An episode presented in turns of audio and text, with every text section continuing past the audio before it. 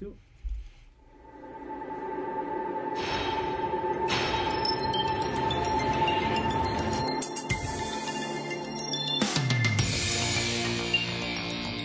국민이 주인이니까 투표를 합니다. 자기 혼자 나라의 주인이 되려는 다시 가겠습니다. 처음부터. 네, 두 번째 킥에서 fade down 해주시면 죄송합니다. 할게요. 국민이 주인이니까 투표를 합니다. 국민이 주인이니까 음, 거기 이니까 발음이 잘안 됐어. 아, 예, 알고 있어요. 아는 거 말하면 혼나. 네, 알겠습니다.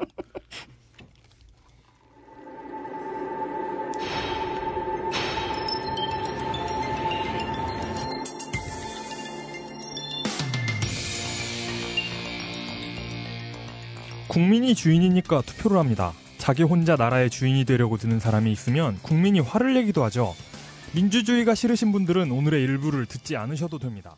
네, 녹음해 보죠. 제가 너무 늦게 늦게 발음 발음 때문에 너무 늦게 아니 100으로 가라니까요. 100으로. 100으로 어, 알아서 맞춰줘. 네, 메트로놈. 근데 메트로놈이 이순들 맞춰갈 수 있어? 무슨 의미지? 그냥 전혀 의미 없어. 그냥 내 싸대기 대신 오른손을 내미는 걸로 보이겠지. 네. 네. 알겠습니다. 네. 여러분 애국 좋아하시죠? 요즘 같은 시절에 진짜 애국은 물가가 오르지 않도록 더 나아가서는 경제가 안정되도록 하는데 십시일반하는 것일 겁니다. 별건 아닌 것 같지만 유혹도 이겨내야 되고 양심도 지켜내야 됩니다. 이만저만 번거롭지가 않지요. 생산 실비에 한참 더 나가는 값의 물건을 일부러 사지 않거나 아이들에게 용돈의 올바른 사용법을 가르친다거나 야코가 좀 죽더라도 남들 다 사는 가방 하나 안 사본다거나 학원장이시면 학원비를 크게 올리지 않거나 카센터 사장님이시면 공임을 정차를 넘어서 너무 많이 받지 않는다거나 휴가지에서 영업을 하시면 성수기 요금의 바가지를 최대한 덜 씌우거나 하는 일이죠. 왜 바가지를 안 씌우는 게 아니라 최대한 덜 씌운다고 말씀드렸냐면은 그것마저도 쉬운 일이 아니거든요. 담합을 해놓은 주변 가게들 눈치도 보이고요.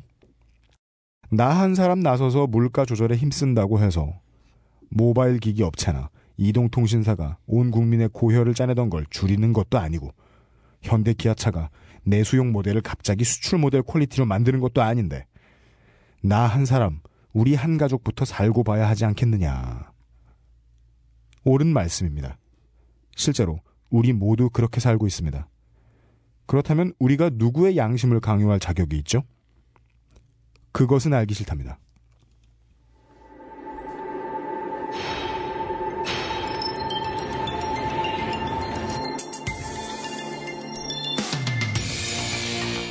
국민이 주인이니까 투표를 합니다. 자기 혼자 나라의 주인이 되려고 드는 사람이 있으면 국민이 화를 내기도 하죠. 민주주의가 싫으신 분들은 오늘의 일부를 듣지 않으셔도 됩니다. 1, 2회에 소개해드린 홍석동 윤철한 납치 사건의 가장 강력한 용의자이자 납치단의 실질적인 우두머리로 추정되고 있는 최세용이 검거되었습니다. 현재까지 상황에 대해 가장 자세히 취재해왔던 김창규 기자가 히스테리 사건 파일 그것은 알기 싫다에서 잠시 후 단독 보도하겠습니다. 히스테리 사건 파일. 그것은 알기 싫다. 그것은 알기 싫다. 네. 음, 그 사이에, 어, 오늘은 내가 인사부터 무리 없이 해야지. 예. 어, 프로듀서 UMC입니다. 옆에는, 어, 와트슨 박사입니다. 안녕하세요. 이, 와트슨 박사 이용입니다. 어, 그, 아웨로라는 필명을 쓰고 있습니다. 그, 십덕후 같은 소개인지 아나요? 아이 그아아그 필명을 네. 정할 때 네. 신중해야 됩니다. 아니, 뭘, 뭘 말할지. 네. 뭐, 뭐, 딴질보 필집 모임 이런 데 가가지고, 네. 제가 바로, 아, 외로워요. 이렇게 얘기하면서, 네. 이렇게 그동안 태어난 척 했죠. 이제야 고백하는데, 네. 아우, 그, 아, 속으로는 정말 창피했습니다. 십덕후가 됐어요. 아, 예, 예. 네. 스스로 이렇게 별, 별 생, 닉네임. 맞아요. 조, 심해서 정해야 됩니다. 아웨로라는 닉네임은 네. 어, 왠지 그 DC의 애니 갤러리의 정모를 해서 아, 정모 단체 사진을 보면 10명 중에 3명이 똑같은 얼굴을 하고 있죠. 어, 이용 기자에서 몸무게 30kg 불려놓은 것으로 추정되는 사람 3명을 되게 어설프게 포토샵으로 붙여놓은 것처럼 그러나 그들은 각기 다른 주민등록번호를 가지고 있는 individual들이잖아요. 음, 아웨로는 좀 그런 느낌을 줬다. 네. 어, 말이 그렇고 에, 서로 필명으로 인사한다는 게 얼마나 우스운 일입니까? 멋있으면 뭐해? 아, 필명이. 이게 이게 어차피 그 뭐야 그딴 딴지일보 자체가 네, 그 90년대 말의 어떤 subculture를 지금까지 보존하고 있는 곳이기 때문에 네. 뭐전 의미 있다고 봅니다. 그런 행위 자체가 90년대 말의 서브컬처가 뭐죠? 그 동호회 모임 같은 거 통신에서 아 동호회 모임. 예 그게 이제 인터넷으로 전이 되는 시기였죠. 음 맞아요. 그리고 IT의 붐이 일던 시기였고 예. 그 당시 인터넷 서브컬처가 마치 그 어 무슨 무슨 뭐 뭐 하여튼 살아있는 화석으로 남아 있는 곳이죠. 보존해야 할 예. 생물학적 가치가 매우 높은 그런 예. 곳이라고 봅니다. 이 예. 딴질보가. 네. 아, 21세기의 에, 갈라파고스. 21세기의 실라켄스. 아 그렇죠. 예. 예. 딴지 이라디오에서 전해드리는 그것은 알기 싫답니다. 오늘 제가 신경을 안 쓸 수가 없는 게 에, 일단 2부에 좀 중요한 문제가 어, 아주 중요한 기사가 기다리고 있어가지고 원래대로면은 딴지 포스트가 일부에 잡혀야 되는데 오늘은 이른바 에, 김창규 특별법 어, 김창규가 특종을 잡아온 물어온 날에는 김창규가 약간 지각을 해도 봐준다. 예, 그러지 말고 그냥 슈스케처럼 네. 이렇게 일부러 뒤에다 놓는 것처럼 음. 잠시 60분 후에 공개합니다. 공개됩니다. 이러면서 아까 그럼 얘기했잖아. 그러면 뭐 전 국민의 반응은 다 똑같아. 오 씨발. 아 씨발. 예. 아 그 배급이 늦어서 밥을 못 먹은 신병 같은 말투로다가 나오게 돼 있어요. 그 뭡니까? 지금 김창규 기자 되게 바쁩니다, 여러분. 최생호의 검거 때문에 방송의 녹음도 늦어졌고 원래 방송의 업데이트도 늦어지고 있습니다. 지금 사람들이 어떤 정보를 원하느냐가 속보가 올라오는 시간과 비슷하게 수렴됩니다, 원래. 결국 자기 광고를 대주는 광고주들의 마음에 의해서 에, 한국 언론이 움직이기 때문에 한국에 사는 사람들이 잘 모를 수도 있는데 어떠한 기사를 접하고 싶다라는 그 사람들의 니즈에 맞게 시간대로 움직여요. 속보가 뜨는 시간 그런 게 다 그 비슷비슷하게 들어갑니다. 그리고 실제로 뭐 속보, 예를 들어 뭐 단일화 합의 이런 거는 사람들이 그 기사를 가장 기다리는 시간에 모여가지고 단일화를 합의합니다.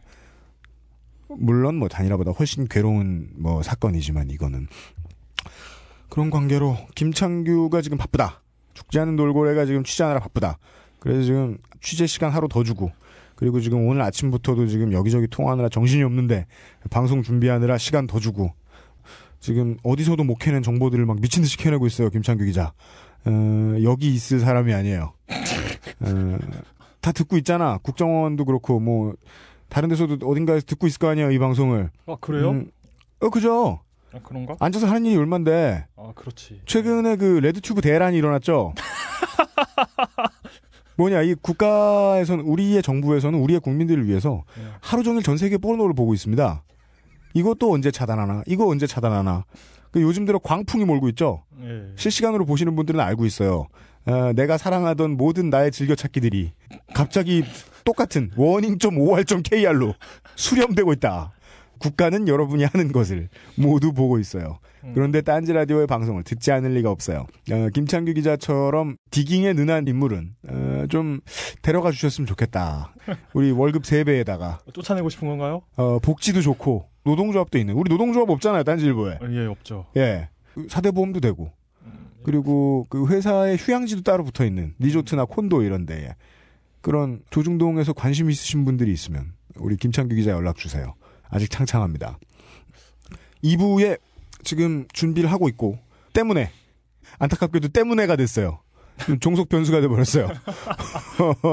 물뚝심송 정치부장님의 지난 시간까지 우리가 일주일에 한 번의 방송을 한다는 게 청취자 여러분들이 듣기에는 일주일에 하나의 와퍼, 일주일에 하나의 빅맥을 만들어내는 것 같은 노동 강도일 거라고 생각을 하실 수도 있어요.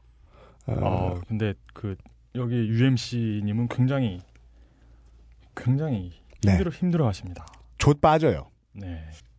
오늘부터 이 단어를 마음껏 쓸 수 있게 됐죠. 왜요? 왜냐하면 집권 여당이 이제 그, 그 아. 예, 아, 남들이 다 듣는 데서 아. 이 단어를 사용했기 때문에 물고기의 생식기를 네. 직접 오늘부터 좆free Korea예요. 모든 대한민국 국민들이 어, 마음껏 좆이라고 외칠 수 있어요. 동네 아이들이 버선발로 뛰어나와서 좆! 좆! 이러고 뛰어다닐 수 있어요. 오- 온 국민이 좆이라는 말을 쓸 수 있어요. 어 좋다. 왜냐하면 야당이 생식기라는 말을 써가지고 생식기라는 말을 앞으로 쓸 수 없게 됐거든요. 음. 예, 그래서 이 국민들의 표현의 자유, 타는 목마름을 해결해주기 위해서 예, 집권 여당에서 예, 좆! 처음에, 오늘 오전에, 아, 이게 아, 그, 우선 우선 그 정치부장님 소개를 해야 하지 않나요? 미친 듯이 존재감이 겉절이로 밀려나고 있죠. 정치부장님에 대한 이야기를 하겠습니다. 이, 그, 네, 그, 전에 그 잠깐 문제가 되는 게 하나 있었는데 네. 조프리 공화국은 조시 없는 데입니다. 아, 맞다! 올커니! Tax free, sex free 아, 없는 거예요. 없는 거. Free zone. 네. 그러면 되죠. 네. 아, 형용 관계는 그 앞뒤거든요. 우리말하고 순서가 똑같습니다, 야 영어가. 엄밀하다. 네. 야, 어, 케엄밀. 아 그 존나 엄밀. 네. 제, 제가 아 그 아 그건 그렇고 네. 며칠 전에 만화를 보는데 나 좆 얘기 할 거 더 있는데. 이거 지금도 소재가 좆이에요? 아, 이어지게 해줘. 아니 아니 죄송합니다. 다음에 할게요. 좀만 더 줬. 소원을 들어줬. 우리 물뚝신동 정치 부장님이 오늘 오전에 오늘 오전만 해도 사람들이 아직 그 뭐그 밝혀진 언론의 내용 그러니까 언론에 이렇게 퍼진 내용들이 많지 않아서 다들 홍어 홍어 X 홍어 홍어 X라고 나왔죠. 예. 홍어 X라고 얘기를 한 거예요. 예.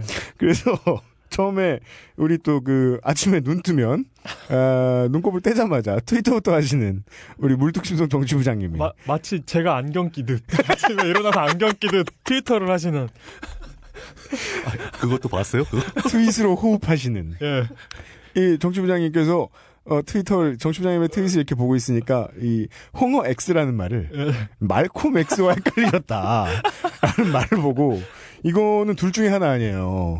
어, 홍어들 사이에 그 홍어 간 조- 종차별이 있어가지고 어. 이것을 이제 폭력으로 해결하려고 했던 영웅인 홍어 X가 존재했거나 예? 아그 가오리와의 차별을 그렇죠. 예. 그래서 그, 에, 그 홍어 감옥에 들어가서 예. 예, 갑자기 똑똑해져서 나와가지고 가, 가두리 양식장이겠죠? 예, 감옥이란 마- 젊었을 땐 마약 팔던 홍어였다가 예, 회교의 가르침을 받아가지고 홍어이자 모하메드의 가르침을 받아가지고 예. 근데 그것이 아니고 반대의 상황이잖아요. 예. 그럼 말콤 조시죠. 이 양자 모두가 존나 거예요. 아니 나는 그냥 예. 같은 X라서 그냥 예, 전 얘기하는 것 뿐이에요. 네. 어, 버선발로의 침실에서 뛰어나가서, 예, 크게 웃었다는. 예. 그, 아, 그래, 그래. 한, 한 가지 더 있어요. 저는, 그, 홍어 같은 거는, 네. 뭐, 이렇게 삭히고 뭐하고, 여러 가지 공정을 거친, 이런 음식들은 보통 고급 음식이라 그러지 않습니까? 그렇죠. 뭐, 뭐, 그, 스칸디나비아 반도의 주부들은 삭힌 물고기 통조림 이런 거 정말 많이 요리에 쓴단 말이에요. 예예 예, 물 속에 집어넣고 따야 되죠, 그런 거는. 캔을. 뭐, 그 있던데 그 뭐, 무슨 청어 안 그러면 폭발 뻥그 해가지고. 뭐 이렇게 캔 자체가 뚱뚱 불어 있는 그 예, 그렇죠. 조금만, 예, 예. 예. 캔의 모양을 보고도 유통 기한을 대충 알 수 있는. 예. 그런 음식들 보통 고급이라 그러잖아요. 고급 음식이라는 건 맛을 아는 데까지 좀 걸립니다. 음. 그래서 저는 한 번 처음에 먹어보고, 아예 못 먹겠다 싶어가 집어 던져가지고, 음. 홍어에 대한 관심이 별로 없었어요. 네. 어, 그러다 보니까, 가오리과의 이 생물들도 조시 있구나. 체외 수정을 하는데 그게 가능할까요? 체외 수정? 예. 아, 홍어는 체내 수정합니다. 어 진짜요? 예. 그리고 그게 그 조시 두 개 달렸습니다. 아, 어. 그러면은, 어 그, 이거 갑자기 동물의 왕국이 돼요. 이게 그, 예, 그러면은 허위 사실을 공표한 건 아니네요. 아 그렇군요. 예, 홍어 조순이 있습니다. 아 연골어류의 어떤 그 간지가 있네요. 아, 그죠. 그렇죠. 네. 연골어류면 해면체, 아, 그만 얘기하자. 자, 내가 다른 그 팟캐스트 방송이 그게 싫거든. 너무 남성본이야. 어, 예, 마초적이야. 예. 그 대한민국 남자들의 문제가 좆 부끄러운 줄 모르죠. 그래서 저는 막 들이대고 그러죠. 예, 최대한 그 문제에 있어서 부끄러운 줄 알고 원죄 의식을 가지고 방송을 하려고 애를 쓰는데 오늘은 제 탓이 아닙니다. 예. 프리조 대한민국이기 때문에 잠깐 얘기를 해봤습니다.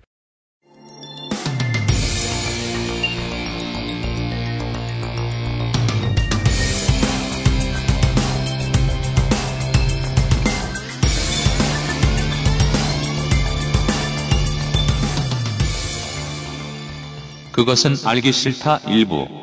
그렇게는 알기 싫다. 이 상상력을 저에게 오늘 오전에 제공해 주신 트윗으로 숨쉬는 남자 물뚝심송 정치부장님입니다. 안녕하십니까? 예, 안녕하세요. 네. 어, 지금 웃을 시간이 이 시간밖에 없어요. 네. 예, 그, 다음에 이제 빠르고 숨차게 진행해야 될 2부가 다가오고 있기 때문에. 음. 그 다른 다른 사람들은 호흡기 뗀다 이런 말을 할 때 물뚱님에게는 음. 트위터를 놓다 이런. 아, 사실 나 그렇게 많이 안 하는데. 아 그런가요? 예. 네. 누구에 비해서 어, 비할 사람이 없네요. 상대 우주 논하고 계시죠. 트위터를 만든 사람. 만든 사람도 그렇게 안 할 것 같은데. 이게 보면은 트윗이 막 5만 개, 6만 개 이런 분들 있잖아요. 네. 보고 있으면 만보 개를 보는 것 같아요. 계속 딸깍딸깍딸깍 올라가요. 사, 3부 1트윗 뭐 이런 거요. 그렇죠. 네. 조심하셔야 됩니다, 여러분. 아이폰 3GS 발매 초기에 후면 카메라를 이용해서 앞에 걸어다니는 길을 보면서 텍스트를 찍을 수 있게 만들어 놓은 앱이 나왔대요. 네. 그게 되게 오래됐어요. 네. 근데 그게 이제 메모리를 많이 잡아먹으니까 사람들이 많이 쓰질 않았는데 그렇- 배터리도 많이 잡아먹고 해서 그렇겠죠. 예. 예, 점유율이 센 앱이라서. 근데 사람이 죽는 건 한순간입니다, 여러분. 늘 말씀, 인생은 GTA예요. 어, 트윗을 많이 하실 것 같으면, 우리 물두신송 정치부장님, 예, 앞을 보며 트윗을 하자. 예, 예. 예. 그 바쁜 트위터리한 생활 와중에도, 예. 방송은 아주 잘 준비를 해주셨던지, 예. 예, 반응이 늘 좋죠. 지난 시간까지 대하 3부작, 대한민국의 대통령 되기. 지난 시간에는 서울의 봄에 대한 네. 유명한 일화들이 시간 순으로 잘 정리돼서 나왔었습니다. 오늘부터는 소위 지난 시간에 말씀해 주신 것으로 추정해 보면 국민과의 밀당에서 국민들이 반격이었죠. 그렇죠. 그리고 5.18이 되기 전에 서울 5.15가 될 뻔했던 사건. 예, 그 서울역 회군 사건 얘기했었고 네, 네. 쭉 넘어왔습니다. 그래 오늘 얘기를 사실은 이제 처음에 생각했던 것보다 자꾸 이제 시간이 점점 밀리면서 네. 횟수가 늘어나고 있잖아요. 그렇죠. 3부작이 아니게 될 것 같습니다. 아 진짜요? 예. 음, 한번 더 해야 될 것 같아요. 아 누구 탓도 하지 마세요. 저는 아무 탓도 안 하고 있습니다. 예. 죄송한 건 저니까요. 예. 아 그리고 저 저는 트윗을 주로 집에 앉아서 PC로 합니다. 네. 그러니까 제가 밖에 돌아다니는 시간에는 트위터를 못 합니다. 네. 그 모바일로 막 이렇게 글자 찍는 거 아직 익숙하잖아요. 네. 그러니까 저 그렇게 트위터 많이 하는 사람으로 생각하지 마셨으면 좋겠습니다. 음, 음. 이것이 그 원인을 잘못된 곳에서 찾는 오류죠. 웹에서 안 들었었고 모바일로 안 들었었습니까? 많이 하는데. 예, 아 갑자기 트위터를 많이 하는 게 죄인 것처럼 저희가 몰아붙이고 있는데. 아, 이거 죄는 아니죠. 예, 이 위증만 안 하셨어도 저희 그냥 조용히 넘어갈 수 있었는데. 넘어가겠습니다. 그래서 얼떨결에 항상 이렇게 그 2부에 있다가 네. 본의 아니게 일부로 쫓겨온 물뚝심송입니다. 네. 어, utility player라고 생각해 주시면 서로 마음 편하겠죠. 그게 진실이건 아니건. 좋죠? 네. 이번 시간에도 이제 그 약간의 AS를 하고 넘어가는 게 좋을 것 같습니다. 네. 뭐 짧게 했으면 좋겠는데 이제 그 댓글이나 뭐 이런 걸로 이렇게 저한테 얘기를 해주시는 분들이 참 고맙고 네. 그 얘기 중에서 이제 중요한 문제는 제가 이제 좀 다시 한번 설명을 드리고 넘어가는 게 좋을 것 같아서 준비해봤습니다. 1212 때 그 전두환 일당이 구테타를 추진하는 과정에서 노태우의 구사단 병력을 동원했다. 네. 네. 그리고 참모총장 공관에 병력과 함께 가서 참모총장을 체포했다 하는 과정에서 네. 이게 마치 뭐 이제 구사단 병력을 동원한 것처럼 얘기가 됐었죠. 네. 문제 시대는 단어는 구사단이었죠. 그렇죠. 네. 예. 그것으로 인해서 이제 그 들으시는 청취자분들 중에 몇 분이 네. 아 그때 구사단 병력이 간 거 아닌데 지적을 해주셨어요. 네. 어전하면 그냥 넘어가려고 그랬는데 음. 실제로 당시에 그 거기에 투입됐던 병력이 있는 그 부대 출신 분이 한 분 연락을 주신 것 같아요. 음, 댓글을. 오, 네. 아 이건 좀 해명을 해드려야 될 것 같다 해서 준비를 해봤습니다. 네. 참모총장 공관에 동원된 병력은 구사단 병력은 아닙니다.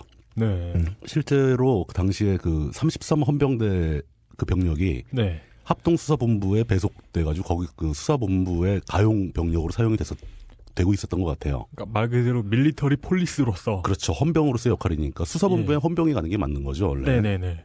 그래서 이제 그때 실제로 정승화 참모총장 겸 계엄사령관을 체포하려고 연행하려고 간 사람은 우경윤이라는 사람하고 허삼수하고 둘이었습니다. 네. 그 둘이 이제 명령을 받고 간 거고 네. 거기에 이제 합수부 소속 수사관들을 데리고 갔었고. 네. 근데 이 사람들이 자기들만 가는 게 아니라 이제 거기 공관 경비 병력이 있으니까 그 삼삼 헌병대 현- 병력을 한 60명 정도 차출을 해가지고 미니버스 두 대 분승시켜서 데리고 갔었답니다. 네. 그러니까 실제 이제 동원된 병력은 이제 삼삼 헌병대였고 삼삼 헌병대와 충돌을 일으켰던 공관 경비 병력은 이제 공관에 원래 배속돼 있던 헌- 헌병들하고 그다음에 해병대 헌병이 공관을 지키기 위해서 주둔하고 있었는데 그 둘 사이에 충돌이 벌어집니다. 충돌이 벌어지고 나서 나중에 다시 이제 삼삼 헌병대 중에 일부 병력이 해병대한테 잡혀요. 어, 네. 그 해병대 잡힌 상황에서 갇혀 있는 거죠. 구금? 예, 구금된 상태가 네, 있어가지고 네, 네. 이 상태를 유지하면 안 되겠다 싶어서 나중에 다시 그 김진영이라고 전두환이 김진영. 예, 김진영이라고 네. 그 사람도 사령관이죠. 근데 그 사람이 전두환의 명령을 다시 받고 이 문제를 해결하러 가면서 장세동 휘하의 30경비단의 5분 대기조를 데리고 갔었다. 뭐 이렇게 이 얘기가 진행되는 겁니다. 네. 장세동. 그러니까 동원된 병력은 구사단 병력이 아니었고 원래 처음에 간 병력은 33 헌병대 소속이었고 네. 걔들이 가서 또 문제가 되니까 나중에 추가로 간 병력은 30 경비단 병력이었고 네. 네. 이렇게 정리할 수가 있겠습니다. 이게 이제 역사적으로 사실인 거죠. 예. 최후의 구사단은 그럼 뭐란 겁니까 정확히? 어, 구사단은 뭐 이곳저곳에 가서 이제 뭐 외곽 경비를 한다거나 뭐 어떤 뭐 무력의 압박을 준다거나 하는데 많이 다양하게 활용이 된 거죠. 그- 이 문제가 논의하기 애매한 점은 아까 이용 기자 얘기했던 대로 military police의 자격으로 들어갔다는 건 우리가 부대 들어갈 때 라이트 거, 엔진 거, 시동 거 하고 이제 증 보여주고 들어가서 수사하러 왔다라고 들어간 건데 내부에 들어가서 진압할 일이 생겨서 군인이란 병가와 무관하게 계엄 상황에서는 총 들고 다니니까 음. 에, 계획하지 않았던 싸움을 하게 되었는데 역사에서 기록할 때는 실전은 누가 했는가라고 예- 얘기할 때 엄밀히 따지면 헌병대가 한 거니까 그렇죠. 예 그렇게 그 논의 볼 제- 수 있겠다. 그 제가 찾아보니까 33 헌병대가 예. 일반 헌병하고는 약간 다르더라고요. 그렇죠. 예. 예, 야- 약간 그 약간 경비 역할에 특화된 중요한 post, 그 중요한 위- 지점을 경비해 주는 뭐 예, 이런 그러니까 역할을 주로 그러니까 하죠. 그군 전역자들이 그냥 일반적으로 생각하는 헌병하고는 좀 다른 거죠. 음, 약간 그 전투력이 있는 헌병인 거죠. 음, 맨날 저기 멀리 떨어져 있는 저 헌병대 막사에 앉아가지고 야구르트만 먹고 있는 그 말고 허문도 뭐 허삼수 쓰리허라 그랬죠. 예, 아주 예, 유명한 예, 예. 사람들이죠. 그 양반들에 대한 뭐 나중에 얘기를 한번 해볼 필요도 있을 텐데 이 얘기를 하면서 그것과 뭐 깊이 얽혀 있는 얘기였습니다. AS 요한 건님은 충족되십니까? 예, 예, 충분합니다. 뭐 다른 것도 더 있는데 그 사이에 트윗 하시느라 충분히 확인을 못 하시고 예. 아, 아, 그래도 이렇게 트위터를 열심히 하시니까 음. 그이 중에서 가장 피드백을 많이 주시더군요. 예, 가장 그 충실하게 그러니까요. 아, 이, 이 그것은 알기 싫다에서 제가 하는 부분에 대해서 네. 피드백을 주실 때 트위터로 주시면 반응이 제일 빠를 겁니다. 네. 무척 충실한 반응을 네. 하십니다. 어, 눈 안에 LED를 이식하셨다는 소리 있습니다. 소위 옛, 옛말로는 scouter라고 하죠. 예. 스카우터인데 트위터가 떠요. 예. 비용? 이러면서. 비용? 왜 비용입니까? 은근히 이게 왜그 아이폰 디폴트에 문자 뜨는 소리잖아요. 비용? 아, 그게 내가 잘 읽을 걸. 예. 시용? 이럴 수도 있는데. 예. 비용? 예. 죄송합니다. 아 이거 좀 어, 아, 예. 넘어갑시다. 예. 이제 본론으로 들어가자면 이제 그 전두환이 그 국가를 완전히 장악을 하게 된 상황이죠. 네. 그 지난 시간에 제가 표현을 했, 하기를 이제 그 제국의 역습이 끝났다. 네. 모든 희망이 다 사라진 거죠. 네. 이제 그런 상황인데 사실 희망이 사라지지는 않죠. 이제 네. 반격이 시작됩니다. 아 그 지난해에 그 스타워즈 예, 스타워즈 에피소드 이어서 five. 예, 예, 5가 가장 암울했던 제국의 역습. 제국의 역습이었죠. 예, 예. 그래서 모든 희망이 사라질 것만 같은. 예. 네. 근데 이제 그렇게 하면서 이제 전두환의 집권 시기 80년대 초 중반이 흘러가게 흘러가게 되는 겁니다. 네. 당시를 이제 돌이켜 보면은 여러 가지 큰 사건들이 많았었어요. 이제 그 중에서 한 세 가지 사건을 언급할 수 있는데 아마 다들 기억을 하실 겁니다. 이제 제일 웃긴 게 평화의 댐 사건이었죠. 평화의 댐 사건은 제가 아껴두려고 합니다. 이건 평화의 댐 사건은 별도로 빼가지고 평화의 댐 별도로 해야 돼요. 별도로 한판 예. 해볼 만한 주제라서 80년대 판 4대강 사건? 예. 그거만큼이나 혹은 더 웃길 수도 있습니다. 용 기자 직접 피해 안 당했죠. 어, 저요? 예. 저 저는 아니죠. 정확히 기억. 왜냐하면 제가 살면서 처음으로 기부해 본 게 평화의 댐이었거든요. 예, 그 저 각 뭐냐 각 반마다 담임 선생님이 걷어갔어요. 강제 할당했어요. 강제 예, 할당. 장난에 500원 500원 라면이 다섯 개야. 그 그걸 아 근데 그 그거 말고도 뭐 국방 관련해 가지고 뭐 방위 성금 뭐 이, 해가지고 이 많이 비행기는 뭐 국민의 방위 성금으로 구입된 군 위로. 전투기임 뭐 이런 거. 예. 나왔죠. 그리고 또 저 크리스마스 때만 위문 편지 쓰라고 그러고 선물 보내라고 그러고. 그러니까 음. 군 위문 관련해서 모금을 매해 하거나 분기 혹은 반기에 한 번씩 했습니다. 음. 그러니까 저 같은 80년대에 초등학교 다녔던 세대들은 군과 구세군의 느낌이 헷갈릴 수밖에 없어요. 세금으로 운영되는 게 아닌가 보다. 음. 예. 원래 그냥 호전적인 사람들이 있으면 알아서 돈을 갖다 주나 보다. 이런 생각이 들 정도였죠. 그 얘기 하기 시작하면 재밌는 건 많이 나올 거예요. 따로 네네네. 아마 조직을 해야 될 겁니다. 네. 그게 있었고 그다음에 또 유명한 게 이제 칼기 피격 사건이라고 있는데 이게 헷갈리기 쉽습니다. 이제 김현이라는 여성 공작원이 네. 폭탄을 들고 들어와서 그 비행기를 타 뭐 장착을 해서 뭐 내부 테러로 그 격추시킨 그 사건 말고 칼기가 칼기가 그, 그- 당시 소련 예 당시 소련의 전투기로부터 미사일 공격을 받습니다. 그래서 격추가 되죠. 오호츠크의 예, 근처에서 맞습니다. 예. 격추되죠. 그런 그 칼기 피격 사건이 꽤 큰 사건이 있었죠. 이건 굉장히 국제적으로도 굉장히 문제가 돼가지고 네. 그 사건 이후로 소련이 굉장히 국제사회에서 좀 이렇게 힘이 몰리는 밀리는 상황이 되죠. 일촉즉발의 굉장히 중요한 사건이었죠. 그렇죠. 예. 네. 그런 사건도 있었고 그다음에 또 하나 이제 기록할 만한 사건이 그 아웅산 테러 사건 네. 있죠. 네. 이 아웅산이라고 그러면 무슨 저 북- 북한산이나 관악산 같은 네. 산이라고 생각하시는 분들이 네. 음, 그러니까 홍대 옆에 와우산 같은. 네. 사람 이름이죠, 사람 이름. 네. 그 요즘엔 많이들 아시더라고요. 그 아웅산의 딸이 네. 그 아웅산 수치 여사죠. 그러니까요. 아웅산에서 수치스러운 일이 일어났다고 생각하는 동네 어른들이 아니 뉴스를 그렇게 많이 보여줘도 그렇게밖에 아- 이게 미디어를 받아들이는 사람들은 그렇게밖에 생각 안 한다니까. 자기들 인생 바쁘니까. 미얀마, 그 당시 버마였죠, 버마. 네네. 거기 이제 그 국립묘역이 있는데 음. 기념하기 위해서 이렇게 이름을 붙인 거죠. 네. 거기에 이제 우리나라 정상급이 이제 그 중요한 내각을 다 이끌고 네네네. 단체로 이제 거기서 행사를 하기 위해서 간 겁니다. 갔는데 이제 거기에 이제 그 공작원 세 명이 폭탄을 미리 설치해 놨던 거예요. 근데 음. 운이 좋게 전두환 대통령 본인은 이 행사에 지각을 했습니다. 어, 네네. 시내에서 차가 밀리는 바람에 30분 이상 지각을 했다는 겁니다. 네. 이 내빈들은 다 와 있었고 네. 그 상황에서 이제 그 행사하는 팀 의전팀이 이제 아마 예행 연습을 했을 거예요. 음. 그 대통령 입장할 때 대통령 창가 나오는 거 있지 않습니까? 그 음악을 틀었더니 공작원들이 대통령이 도착한 줄 알고 폭탄을 터뜨린 거예요. 음. 약간 그 느낌이네요. 그 히틀러 암살 미수 사건. 뭐 비슷하죠. 예. 네. 그 폭탄으로 히틀러 죽이려고 했다. 그 이때 우리나라의 꽤 중요한 공직자들이 17명이 그 현장에서 사망을 합니다. 음. 그때 뭐 내각 무슨 무슨 장관들도 있었고 국회의원도 있었고 몰살을 하게 되는 거죠. 네. 네.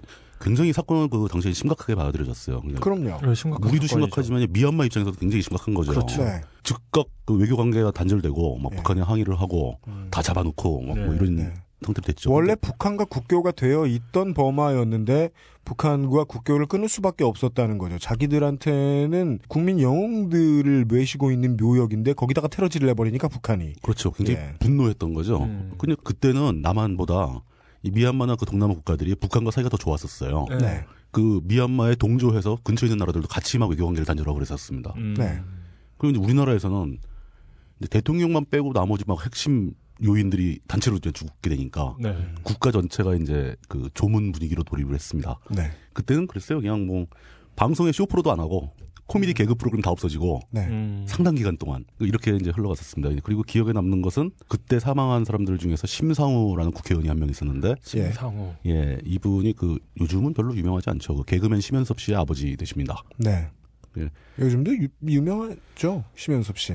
뭐 그 예. 정치적인 발언을 몇 번 하고 이제 그, 그러면서 인기가 많이 좀 떨어진 음. 거로 알고 있는데요. 아, 예. 개그맨들 네. 가운데서는 가장 높은 에, 열의를 보이면서 한나라당을 지지하던 분이셨죠. 그랬었죠. 그렇지요. 예. 이해 못할 것도 아니에요. 뭐 그럴 수 있다고 보는 거죠. 네. 아버지가 음. 그런 일을 당하고 뭐 그랬을 때 아, 네. 그런 그런 예. 배경이 있었군요. 정치적 입장이 그렇게 된다는 건 뭐 충분히 이해가 가능한 얘기라고 생각합니다. 네. 그러니까 이런 사건들이 진행되는 과정에 이제 본격적으로 저항, 시민의 저항, 국민의 저항, 이 저항이 어떻게 벌어지는가를 말씀을 드려야 될 때가 된 것 같아요. 네. 네. 처음에 할 얘기는 이제 80년대 초중반을 주름 잡은 학생 운동권의 핵심 주제에 대해서 말씀을 드리겠습니다. 이게 그 핵심이 바로 반미였어요, 반미. 반미. 70년대 운동권만 해도 반미에 대해서 그렇게 심각하게 어떤 그 의제가 설정되거나 이런 적은 그리 많지 않습니다. 네. 그러니까 주로 이제 미국은 당시만 해도 꽤 발전된 민주주의 국가라고 생각을 했고 네. 뭐 인권과 민주주의를 중시하는 우리의 충실한 우방 뭐 네. 이렇게 생각을 해왔죠. 예. 근데 80년을 거치면서 그 기조가 크게 변합니다. 그러면서 80년 초중반부터는 거의 모든 운동권들이 반미를 항상 제일 앞에 세우게 되는 현상이 벌어져요. 네. 그게 어찌 보면 그거죠. 그, 광주하고 연관이 있죠. 그러니까 저는 그렇게 봅니다. 미국이 그 월남전에서 잃어버린 거라고 생각해요. 우방들에 대한 헤게모니를 많이, 그러니까 우호적 헤게모니를 많이 잃었죠. 어, 예. 그런 이제 국제적인 그런 문제도 있고 네. 또 네. 국내 이제 운동권들이 이제 그 발전하는 해오는 과정에서 사상사, 사상의 변천이 좀 있죠. 80년대를 관통하는 얘기는 반미주의라고 잡아도 크게 틀리진 않을 겁니다. 네. 그 반미주의가 이제 제가 보기에는 이제 80년 광주가 그게 기점이 된다고 저는 보고 있는데 네. 거기서 감정적으로 상처를 받습니다 미국에 대해서 네. 그러니까 광주에서 이제 한참 일이 진행되는 와중에 사람들 사이에 이제 이런 얘기가 퍼집니다 공식적으로 막 방송을 하고 다녔어요 네. 네. 미국이 우리를 도와주려고 우리를 살려주려고 항공모함을 한국에 보냈고 음. 이제 조만간 그 신군부의 행동을 중단시키고 네. 조치를 취해줄 것이다 사람들은 아 이제 살았구나 뭐 이런 그 기대감이 쫙 퍼졌다는 겁니다 예. 그렇지만 미국은 신군부와 타협을 했죠 네. 손을 잡아주고 인정을 했다는 겁니다 알바 아니죠. 미국 입장에서는 그걸 왜 합니까 예. 그렇죠. 미국 뭐 파나마. 그러니까 뭐, 그때나 지금이나 간단합니다. 그 당시에 반미로 돌아섰던 상황은 자주를 외치는 상황이 아니라 왜 좀 더 우리의 주인 노릇을 충실히 해주지 않느냐라는 기대의식, 네. 기대감이 무너진 네. 측면이 좀 있었어요. 그렇게 볼 수 있습니다 근데 미국 입장에서는 파나마, 칠레, 그러니까 후세인도 미국이 세운 거 아니에요 이라크에. 네. 그렇죠. 원래 미국. 예. 그러니까 미국 입장에서는 전두환을 굳이 반대할 이유가 없었어요. 미워할 이유가 없죠. 예, 예. 충실한 부하 노릇을 할- 해줄 테니까. 네. 예. 쉬운 단어죠. 미국 정부. 네, 미국의 이익을 위해 존재하는 정부가 네, 괴뢰 정권 비슷하게 해외에 자기들이 새로 세워놓은 대통령, 뭐 수반들을 앉혀놓은 정부를 갖다 만들 수는 있어요. 그거는 민주당 정권이나 공화당 정권이나 다 하는 일이라고요. 그런데 보통 전쟁은 공화당이 일으켜요. 그리고 또 민주당 정권이 들어서 있던 시기라서 민주당 정권이 대회에 있어서 하는 일은 뭐냐? 현 상황을 유지하고 군비를 많이 쓰지 않는다. 그리 정도의 특징이 있거든요. 네, 그렇죠. 그리고 미국 입장에서 그 나라의 통치자가 그 심각한 결함이 있다면, 심각한 어떤 약점이 있다면 오히려 더 좋죠. 조종하기 쉽죠. 그럴 수 있죠. 예. 예. 그렇지만 결함이 너무 심해서 정권이 무너질 것 같다. 그러면 음, 지지하지 않습니다. 그렇겠죠. 예, 그렇죠. 그러니까 예. 예. 이 정도만 알아서 줬으면 좋겠어요. 예. 각기 자국의 이익을 추구를 하는데 미국은 계산기를 두들겨 봤더니 굳이 대한민국에다 린치를 가할 이유는 없었다더라. 라고 생각해서 빠진 아주 복잡한 계산이 들어가지도 않았을 겁니다. 아 그리고 갑자기 생각나는데 대학 시절에 그러니까 무, 무슨 얘기했더라? 학교에 있는 어떤 형이랑 뭔가 얘기를 하다가 미국도 어차피 자국의 이익을 위해서 할 거 아니냐라는 그게 기본이죠. 예, 예. 얘기를 했어요. 그랬더니 저보고 빨갱이라는 거예요. 음. 그게 지금 말씀드린 거하고 그러니까- 관계가 있어요. 그러니까, 예. 그러니까 미국이 미국의 정부는 미국의 이익이 아닌 다른 사람들의 이익을 위해, 위해 노력한다고 얘기해야 빨갱이가 아닌 거죠. 그게 왜 그렇게 했냐면은 빨갱이들이 다 반미주의를 얘기하니까 반미주의 얘기하면 아, 미국 그, 저 빨갱이가 되는 거죠. 그리고 저는 반미도 아니었어요. 반미도 아니고 그냥 미국 자기 정부를 위해서 자기 나라를 위해서 미국 정부가 일하는 게 빨갱이면 도대체 뭐야? 말 많이 하면 빨갱입니다. 맞아요. 아 예 죄송합니다. 네. 제가 빨갱이 과묵하게 가만히 있다가 예. 홍어 조 한마디만 하면 민주주의자예요. 애국 보수가 되는 거죠. 네. 내가 빨갱이 짓을 했던 거였구나. 그렇죠. 아 이런. 어, 그, 근데 반미주의가 이제 사상적으로도 굉장히 큰 영향을 줘요, 사실은. 네. 그리고 이제 그 NL, NL의 이제 NL은 이제 좀 80년대 후반부터 등장을 하게 되니까. 아, 이 얘기 진짜 하기 싫다. 예, 그, 얘네 그 얘기는 할 필요가 없는데, NL의 말 자체가 이제 민족 자주라는 뜻이 있는 거잖아요. 네네. 그러니까 그, 아, 미국이 우리를 좀 지켜주고 막아주고 할 줄 알았더니 아니네. 그 우리끼리 알아서 해야 되겠다. 네. 이런 어떤 정서적인 흐름이 생겼다는 거죠. 미국에 대한 배신감으로 생각이 일로 흘러간 겁니다. 우리 대장이 나를 안 지켜줬어. 저거 우리 대장 아니네. 뭐 이렇게 될 수도 있는 거죠. 사실 그걸 그대로 두면 딴 대장 찾아야지로밖에 안 가요. 그, 그거는 저는 굉장히 동의하기 힘든 그러니까 그 런 태도. 그래. 그래서 네. 종북이 되나? 그러니까, 아, 날카로운 얘기입니다. 그게. 그러니까 미국이 우리 대장 노릇 안 해주니까 난 미국 대장 안 할래. 그리고 슬픈 건이 네. 모든 되게 뻔하게 얘기할 수 있다고 저는 믿는 것들 아직도 지금부터 20년 더 지나도 얘기 못 해요 우리나라에서. 예, 아, 동의가 안 될 겁니다 사회적으로는. 하지만 제가 네. 생각에는 그렇게 누군가를 누군가 자기를 지켜줄 거라고 생각하는 것 자체가 예. 심하게 말하면 노예 근성이에요. 그리고 저는 그렇죠. 이 대화를 하고 다섯 시간 후에 집에 가서 편집을 아 자를까 말까 또 한동안 고민하겠죠. 뭐 나는 편안하게 말해놓고. 네. 그렇습니다. 이제 그 근데 이제 그거는 이제 뭐 사상적이고 이제 그런 흐름은 네. 지- 길게 얘기할 게 아니고 이제 실제로 그 결과로 어떤 일들이 벌어졌느냐. 80년대 초중반을 관통하는 모든 학생 운동의 핵 초점은 미 문화원한테 화살이 향해, 향하게 됩니다. 전국에 다 있죠. 서울에도 있고 부산에도 있고 광주에도 있고 미 문화원은 곳곳에 있습니다. 거기다 테러를 그, 그, 거기다 테러를 가는 그 거죠. 나, 나라마다 다 있어요. 독일 문화원도 어, 다 있고. 있죠. 음, 네. 네, 그, 그렇죠. 뭐 경제적인 여력이 되는 만큼 예, 예, 예. 그 자, 자국의 문화를 우리나라에 홍보를 하는 거죠. 네네네. 거기다 왜 테러를 해? 대사관도 아니고. 미국이 미워서 뭐 이런 그러니까 뭐 베오그라드에 있는 미국 대사관이 폭탄 맞고 이런 거랑 비슷한, 비슷한. 거, 비슷한 거죠. 어. 그 대사관을 또 못하는 건 대사관은 경비가 있거든요. 음. 문화원은 무력으로 이렇게 묻죠. 보호를 잘 안 하죠. 네. 하기가 쉬운 거죠. 그 최초로 발생한 게 이제 광주 미국 문화원에 불이 납니다. 근데 정권에서 이걸 굉장히 숨겨요. 언론 보도를 통제하고 그러는데 네. 뭐 자연 발생하는 바- 화재인 것처럼 이렇게 보도를 하고 그러는데 자연 발화. 자연 방화. 그 그게 이제 시점이 80년 12월 9일이에요. 전두환이 이제 싹 쓸어버리고 다 안정시키고 있는 와중에 벌써 그 터지는 겁니다. 음. 광주 광주에 있는 미국 문화원에 농민회 회원들과 대학생들이 몇 명이 가서 네. 이나물질을 집어 던져가지고 이제 불을 지른 거죠. 네. 그게 1차 광미방, 그, 이 미방이라고 합니다. 미국 문화원 방어 사건 줄여가지고. 그 광- 정도로 줄어들 상황이었으면 같은 사건도 같은 수위의 사건도 많이 터졌고 같은 수위의 사건이 일어날 만큼 위험했던 상황도 정말 많이 터졌을 그런. 얘기네요. 그 80년 12월에 있던 게 1차 광미방, 82년도에 2차 광미방이 생기고, 네. 82년 3월에는 부산에서 1차 부미방이 생깁니다. 부산 미문화원 방어 사건이죠. 구미방. 적법한 외국의 국내 상주 시설에 테러를 하는 거 말고는 다른 선택이 없었을까요? 할 수 있는 게 거의 없었다고 저도 봅니다. 선택의 여지가 없었어요. 음, 당시에 모든 관공서나 이런 데는 다 이제 철저하게 보호가 되고 있었고, 네. 운동권 세력도 사실상 괴멸된 상태예요. 아무도 없는 겁니다. 음. 학교에 집회도 못 하고, 음. 그때 그 위장 결혼식 사건. 그 이후로 네. 그 이후로 이제 전두환이 집권하고 강력한 정, 그 통제를 하고 있기 때문에 어. 사실상 이 사람들이 할 수 있는 행위가 거의 없었어요. 모여서 집회하면 죽는다는 걸 안 다음부터는 80년 이후에 80년대 초반에는 학교에서 3명 이상 모이면 사복이 따라붙습니다. 여기서 죽는다는 건 말 그대로 죽는다는 그렇죠. 것이기 때문에 남는 게 테러밖에 없다고 생각했을 것이다. 죽을 때까지 고문당하다 죽은다. 뭐 가장 약한 처분은 이제 주로 이제 군대를 보내버리는 거죠. 강제로 음. 강제 징집을 하는 건데 네. 군대 가서도 사고로 많이 죽기도 하고 네. 실제 사고였는지 뭐였는지는 뭐 밝혀지지 않고 네. 그군 의문사 사건이 수도 수도 없이 발생하게 되죠. 네네네. 이런 식으로 아무런 저항할 수 있는 그 선택 가능한 옵션이 없기 때문에 네. 네. 이게 그 미 문헌으로 분출이 된 겁니다. 음. 이건 소규모 의 사람들 몇 명이 모여서 맘먹고 하는 거니까 전쟁의 가장 1차원적인 논법이죠. 그렇죠. 폭력이 낳는 건 100% 폭력. 그럴 수밖에 없는 그러니까 거죠.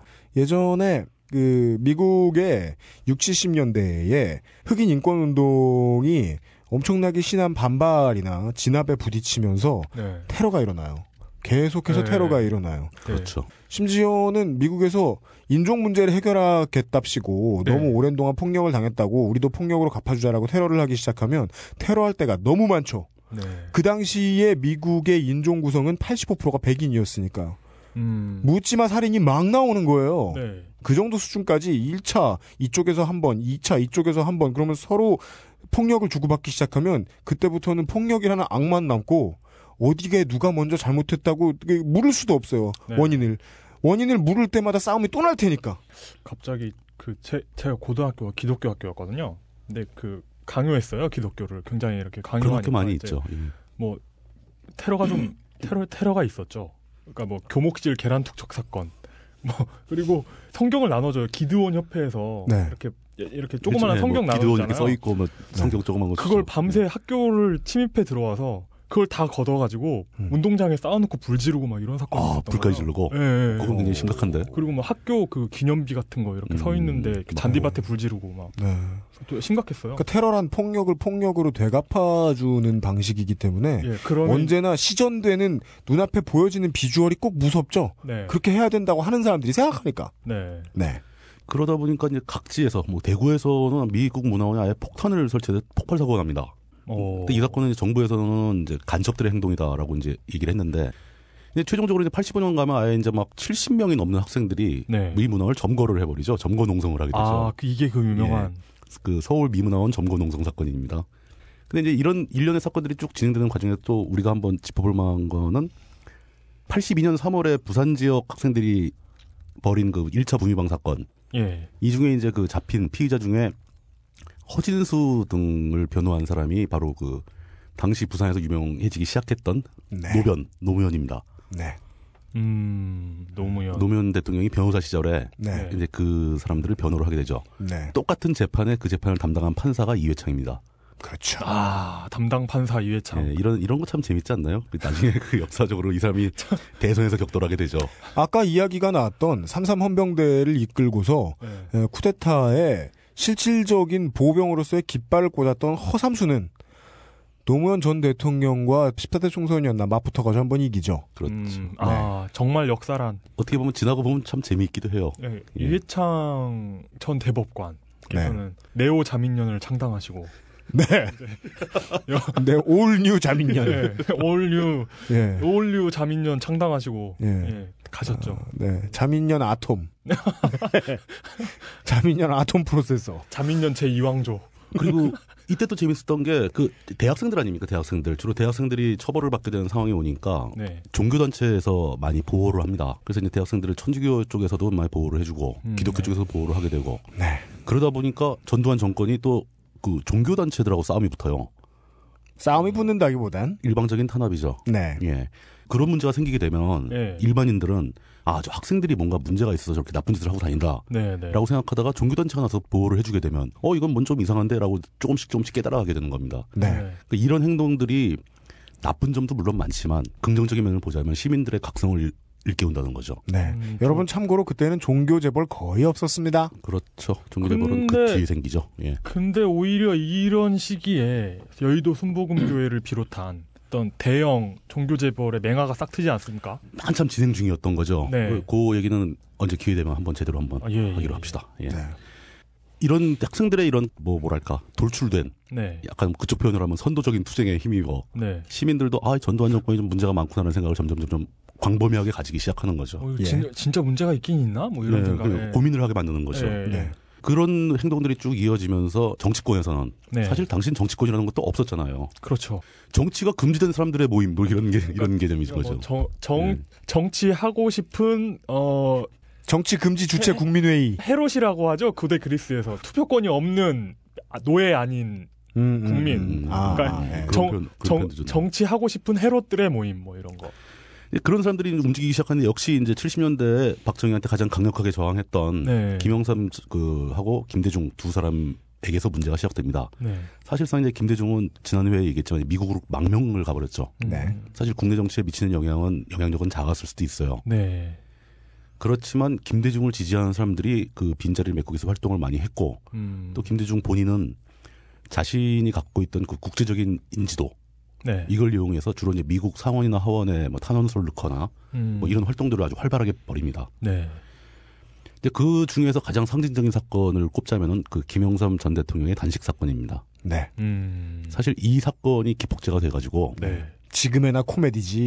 당신 대단했어요. 네. 이, 그, 이게 바로 그 유명한 거예요. 단식하다가 그 보름달 빵 먹다가 걸린 네, 아, 그때입니다. 보름달빵 광고에 활용해야 되는 거 아닙니까? 김영삼도 먹었다 이런 거. 저는 솔직히 말씀드려서 이게 실제 사건인지 아닌지 정확하게 구분을 못 하겠어요. 네, 네. 근데 그 문익환 목사님이 하신 얘기라서 안 믿을 수도 없고. 음, 음. 김영 김영삼도 거부할 수 없었던 바로 그 맛. 근데 그게 83년도입니다. 83년도 5월달 5월 18일을 기점으로 단식에 돌입하는 거죠. 이게 날짜는 또 광주를 기리는 의미에서 이렇게 시작이 됐는데 김영삼이란 그 사실상 야당의 최고 위치에 있는 지도자가 단식을 시작해가지고 그 장기간 이어지고 있는데 단 한 줄도 언론에 보도가 되지 않습니다. 네. 어, 당시 언론의 수준을 보여주는 거죠. 어느 정도로 통제가 되고 있었던가. 네. 네. 당신 트위터도 없었죠. 아무것도 없었죠. 네. 요즘 트위터 쓰고 막 이런 건 굉장히 좋은 홍보 수단을 가지고 있는 건데 네. 당시에 홍보 수단이라고 한다면은 목숨을 걸고 밤중에 철필로 긁어서 등사기에 돌려서 찌라시를 찍어가지고 음, 길거리에 뿌리는 수밖에 없어요. 그 뿌리면 바로 잡혀갑니다. 학생이면 군대 가고. 그 결국 이제 김영삼의 단식이 오래 지속되니까 정부가 이제 강제로 강압적으로 잡아가죠. 병원에 입원을 시키죠. 그 병원에 잡혀가서도 계속 단식을 합니다. 네. 결국 이제 그 단식을 그만두게 되는 게 당시 명칭은 정확하게 이겁니다. 그 민주국민협의회라는 조직을 하나 만들어요. 네. 민주국민협의회. 예, 그 김영삼을 지지하고 김대중을 지지하는 사람들이 모여서 사실 이게 이제 다음에 결성되는 정당도 있을 수가 없었다는 거죠. 아무것도 못 만드는 거죠 아무것도 네. 이런 협의회 만드는 것도 굉장히 목숨을 걸어야 할 수 있는 일 음. 이렇게 되는 겁니다. 네. 이 민주국민협의회가 나중에 이제 그 민추협 민주화 추진 협의회라는 당시 87년을 만든 그 가장 유력한 단체죠. 민주화 추진 협의회의 모태가 되는 걸로 발전을 하게 됩니다. 어. 그때 공식적으로 김영삼 대통령은 23일 동안 단식을 했다고 합니다. 네. 23일이요. 예, 그리고 이제 5월 달에 시작했으니까 6월 9일 까지 단식을 하고 그다음에 30일 날 이제 병원에 퇴원해서 집에 가게 됩니다. 다음에 이제 다음에 민추협, 민추협이 탄생하고 민추협이 이제 85년 선거에 돌입하게 되는 과정이 나오는 거죠. 네. 김영삼의 단식 사건을 시초로 해서 그게 이어진 사건이 바로 그 유명한 85년도 2.12 총선 신민당의 돌풍입니다. 네. 예, 예, 예. 이 신민당 돌풍을 얘기하려면 제가 그 제 개인적인 얘기를 좀 해야 될 것 같은데 이때부터 슬슬 늙으시기 시작했죠.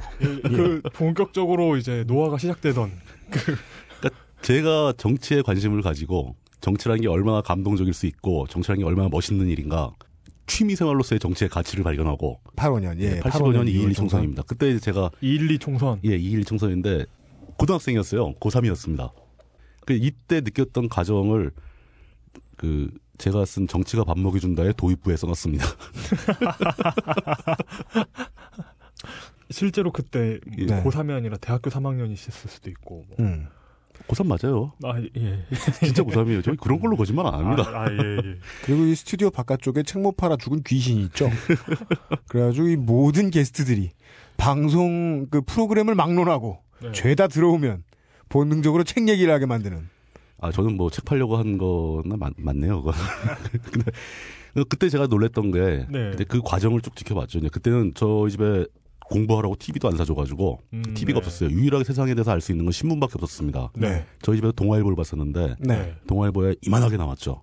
신민당이 선거 결과에 대해서 네. 압, 뭐 압승, 뭐 압도적인 압승. 뭐 이런 식으로 네. 사실은 근데 압승도 아니에요. 과반수도 못한 겁니다. 근데 그 선거를 하게 되기까지의 과정이 참 눈물 나는 거죠. 음. 왜냐하면 그 선거에서 시- 신민당이 압승을 했다는 이유 그 얘기는 네. 진짜 야당 정치인들이 출마를 했다는 거 아닙니까? 그렇죠. 그렇죠.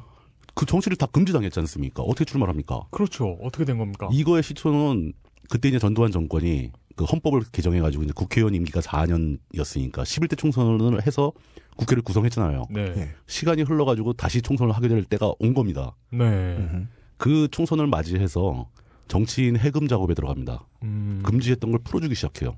1차, 2차, 3차로 쭉 해금이 되는데 예. 84년 11월 달에는 김영삼까지 다 해금이 됩니다. 그러니까 왜 그랬을까요? 왜 풀어줬을까요? 네.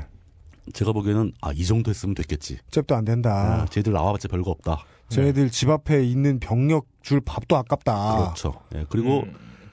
그 외국들, 뭐 네. 서구 서구의 서구 사회의 눈총이 음. 좀 아프게 됐을 겁니다. 음. 네, 얘는. 후진국 아니냐, 정치인 다 정치 금지 시켜놓고. 뭐 하는 네. 거냐 네. 그런 압박도 느꼈겠죠. 아니, 그 이, 이런 게 만약에 만약에 네. 그 지금 시점에 네. 뭐 만약에 이- 옆 나라에서 뭐 일본에서 이런 짓을 하고 있다. 아, 그럼 우리 다 비웃죠. 우리가 그 나라를 보는 느낌은 어떨까? 한번 생각해 볼 그렇죠. 필요가 있어요. 모든 이들의 배풀이 웃기기 웃기기가 됐겠죠. 네, 네. 그랬겠죠. 네. 그렇습니다. 그- 그래서 이제 슬슬슬 정치인들이 해금되기 시작하고 네. 그 사람들이 이제 민주협을 중심으로 뭉쳐가지고 네. 네. 논쟁이 시작되는 겁니다. 과연 우리 전두환 체제 하에서 그 이런 그 말도 안 되는 체제 하에서 치러지는 선거에 참여를 해야 되느냐 말아야 되느냐. 음. 음. 근데 이제 참여를 하지 말자는 강경파들은 네. 참여하는 것 자체가 이 군부 독재 정권의 정당성을 인정하는 거다. 음. 음, 음, 선거에 참여하지 말고 그냥 재에서 투쟁하자 네. 이런 쪽이었고 네. 참여하자는 쪽은 그렇다 하더라도 이 시스템 내에 들어가 싸울 필요도 있는 거다. 네. 음. 출마를 하자. 네. 네. 당을 결성하고 정, 그 현재 정당법에 맞는 당을 만들고 네. 싸우자. 네. 정당 안에 있는 사람들은 평생 가야 그거 가지고 싸우죠. 계속 싸우죠 그걸로. 네. 예.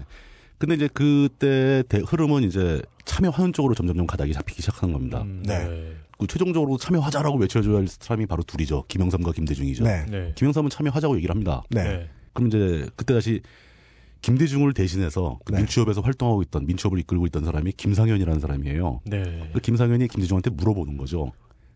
총재님, 우리는 어떻게 해야 할까요? 그 김대중이 그때 한 얘기가 대략 이런 의미였습니다. 그걸 일제히 뭐 참여한다 안 한다로 얘기하지 말고 네. 각자 알아서 하자. 음. 각자 알아서 한다는 건 내가 니들이 참여 그 선거에 출마하더라도 나는 뭐라 하지 않겠다. 뭐 이런 의미로 받아들일 수 있는 거죠. 나- 네. 해도 돼. 근데 네, 난 네, 안 네. 함. 뭐 이런. 그때 다 김대중은 우리나라에 들어오지도 못했던 상황이니까 음. 네. 할래 할 수가 없는 상황이고. 네. 네. 그 이거가 이제 당시에 사람들한테는 김대중도 찬성을 했다라는 네. 식으로 알려지게 되는 겁니다. 네. 음. 그 이제 84년도 11월 달에 해금이 되고 85년도에 선거가 벌어지는데 네. 이때 그 아까 얘기했던 정치인 해금을 시켜준 이유 중에 하나 숨은 이유가 네. 당시 안기부에서 이제 시뮬레이션을 돌려본 결과 음. 다 풀어줘도 다 그냥 정상적으로 다 선거전 해도 우리가 이긴다. 네. 음. 야당 별거 없다라는 네. 결론을 냈다는 겁니다. 네. 네. 네. 이때 안기부장이 장세동이었어요. 네. 안기부장 장세동. 예. 네. 그걸 간과하고 있었다는 거죠.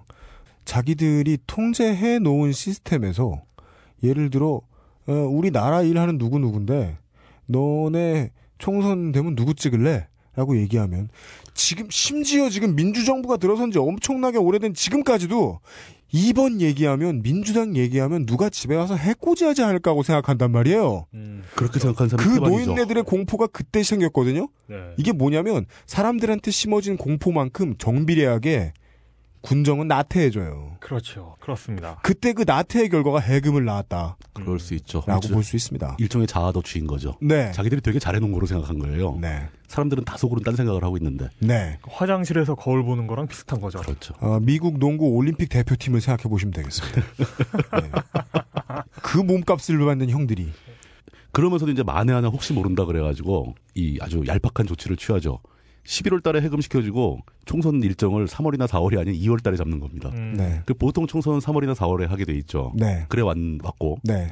근데 그것도 겨울에 하면 안 되고요. 겨울에 하면 투표율이 안 올라가지 않습니까? 사람들 그렇죠. 투표하기 싫어하고 선거 네. 운동 자체를 못 하잖아요. 네. 그렇죠.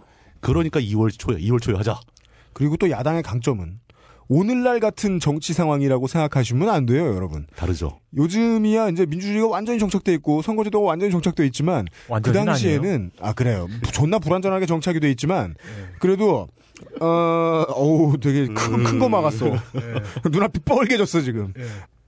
그 당시에는 공천이 중요하지가 않았단 말이에요 이 룰로 장기를 두느냐 마느냐를 얘기를 했기 때문에 신민당 그러니까 갑자기 정치 못할 것 같다가 모두가 갑자기 한꺼번에 풀린 선수들 입장에서는 공천하느라 싸울 일도 없고 그냥 나가고 싶으면 나가면 됐습니다 오히려 줄이 잘 서졌죠 공천해줄 사람이 부족한 상황인 거죠. 예그 대- 상당수의 지역에 출마를 못합니다. 자신들의 욕심을 붙들고 막 서로 싸울 일이 없었습니다 집안에서. 목숨이 아깝지 않다면 출마해도 돼. 뭐. 네, 출마하는 것 자체가 네. 심지어 목숨을 걸어야 되는 상황이었죠. 네. 네. 그렇죠. 당시는 이제 선거 유세 같은 거 할때 네. 전두환 욕 한마디 하면 바로 캠프로 중정 요원들이 안기부 요원들이 쫓아, 쫓아옵니다. 음. 네. 당신 그 얘기 왜 했어? 간첩하고 사주 사주바냐? 뭐, 뭐 이런 거 네. 어. 이런 분위기였다고 합니다. 네. 그 재정구 선생의 유, 유명한 일화가 그때 나오죠. 그렇죠. 예. 뭐 다들 이제 선거 유세 자체를 그런 식으로 했었어야 돼요. 어. 네. 돌려서 얘기하고 막뭐 네. 이런 식으로 그렇게 이제 민취업이 주도해서 신민당을 창당을 하고 창당한 날짜가 1월 18일입니다. 1월 18일. 2월 12일 날 선거를 하는데 1월 18일 날 창당이 되는 거예요. 완전히 번개불에 콩을 구워 먹은 거죠. 네. 그리고 이제 급기야는 이 선거를 앞두고 이 실제로 이제 야당의 후보자들이 지역을 막 돌아다녀 보고 사람들하고 얘기를 해보면 분위기가 나올 거 아닙니까? 네. 그 분위기가 막 달아오르기 시작한 거예요. 음. 근데 이게 언론에는 전혀 보도가 안 되고 있는 거죠. 저, 아. 저 사람들만 몰라. 자기들이 이제 덮어놓고 네. 스스로도 자기들 모르고 있는 딴 데를 보고 있는 거지만 네. 음. 사실 밑에서 분위기는 다 달라졌다고 보는 겁니다. 네. 그 그걸 인지하고 김대중이 귀국을 하죠. 네. 이때 귀국하는데 굉장히 많은 사람들이 말렸다고 합니다. 너 지금 들어가면 당연히 죽는다. 네. 어떻게든 널 죽일 거다. 오는 길에 무슨 일 생길지 그렇죠. 모른다. 그 심지어 이제 어떤 식으로까지 하게 되냐면 미국 상원의원을 포함해서 미국인이 한 20여 명이 김대중하고 같은 비행기를 타고 김포로 옵니다. 음. 그 출국장을 통과하는데 김대중을 한가운데 세우고 둘러싸고 네. 어. 미국인들이 네. 네. 그 sniper가 쏠지도 모른다는 생각도 한 거예요. 같은 편이 엠신공을 해준 거죠. 그렇죠. 음. 예. 크나큰 shield죠. 당시에는 이제 뭐 야당의 리더였으니까 이 네. 귀국하는 시점에 그 김포공항부터 화곡동 이런 데까지 네. 온통 길거리 사람들이 가득 차가지고 김대중 얼굴 한번 보려고 서울 시내가 전면적으로 막 교통이 다 두절되고 막 그랬었어요. 네. 근데 그렇게 되니까 서로 이제 사람들이 좀 뭔가 이렇게 눈치가 보이죠. 눈치가 보이는 거죠. 어 이거 심상치 않다, 심상치 않다. 네. 네. 정부 여당에서는 특히 장세동이 이제 선거를 주도하고 있었으니까 네. 안기부장으로서 그럼 결국 신민당이 몇 표를 얻느냐 이게 싸움이 되는 겁니다. 그 네. 지난 시간에도 말씀드렸지만 신민당이 심지어 득표를 뭐 과반 득표 이런 건 불가능한 얘기죠.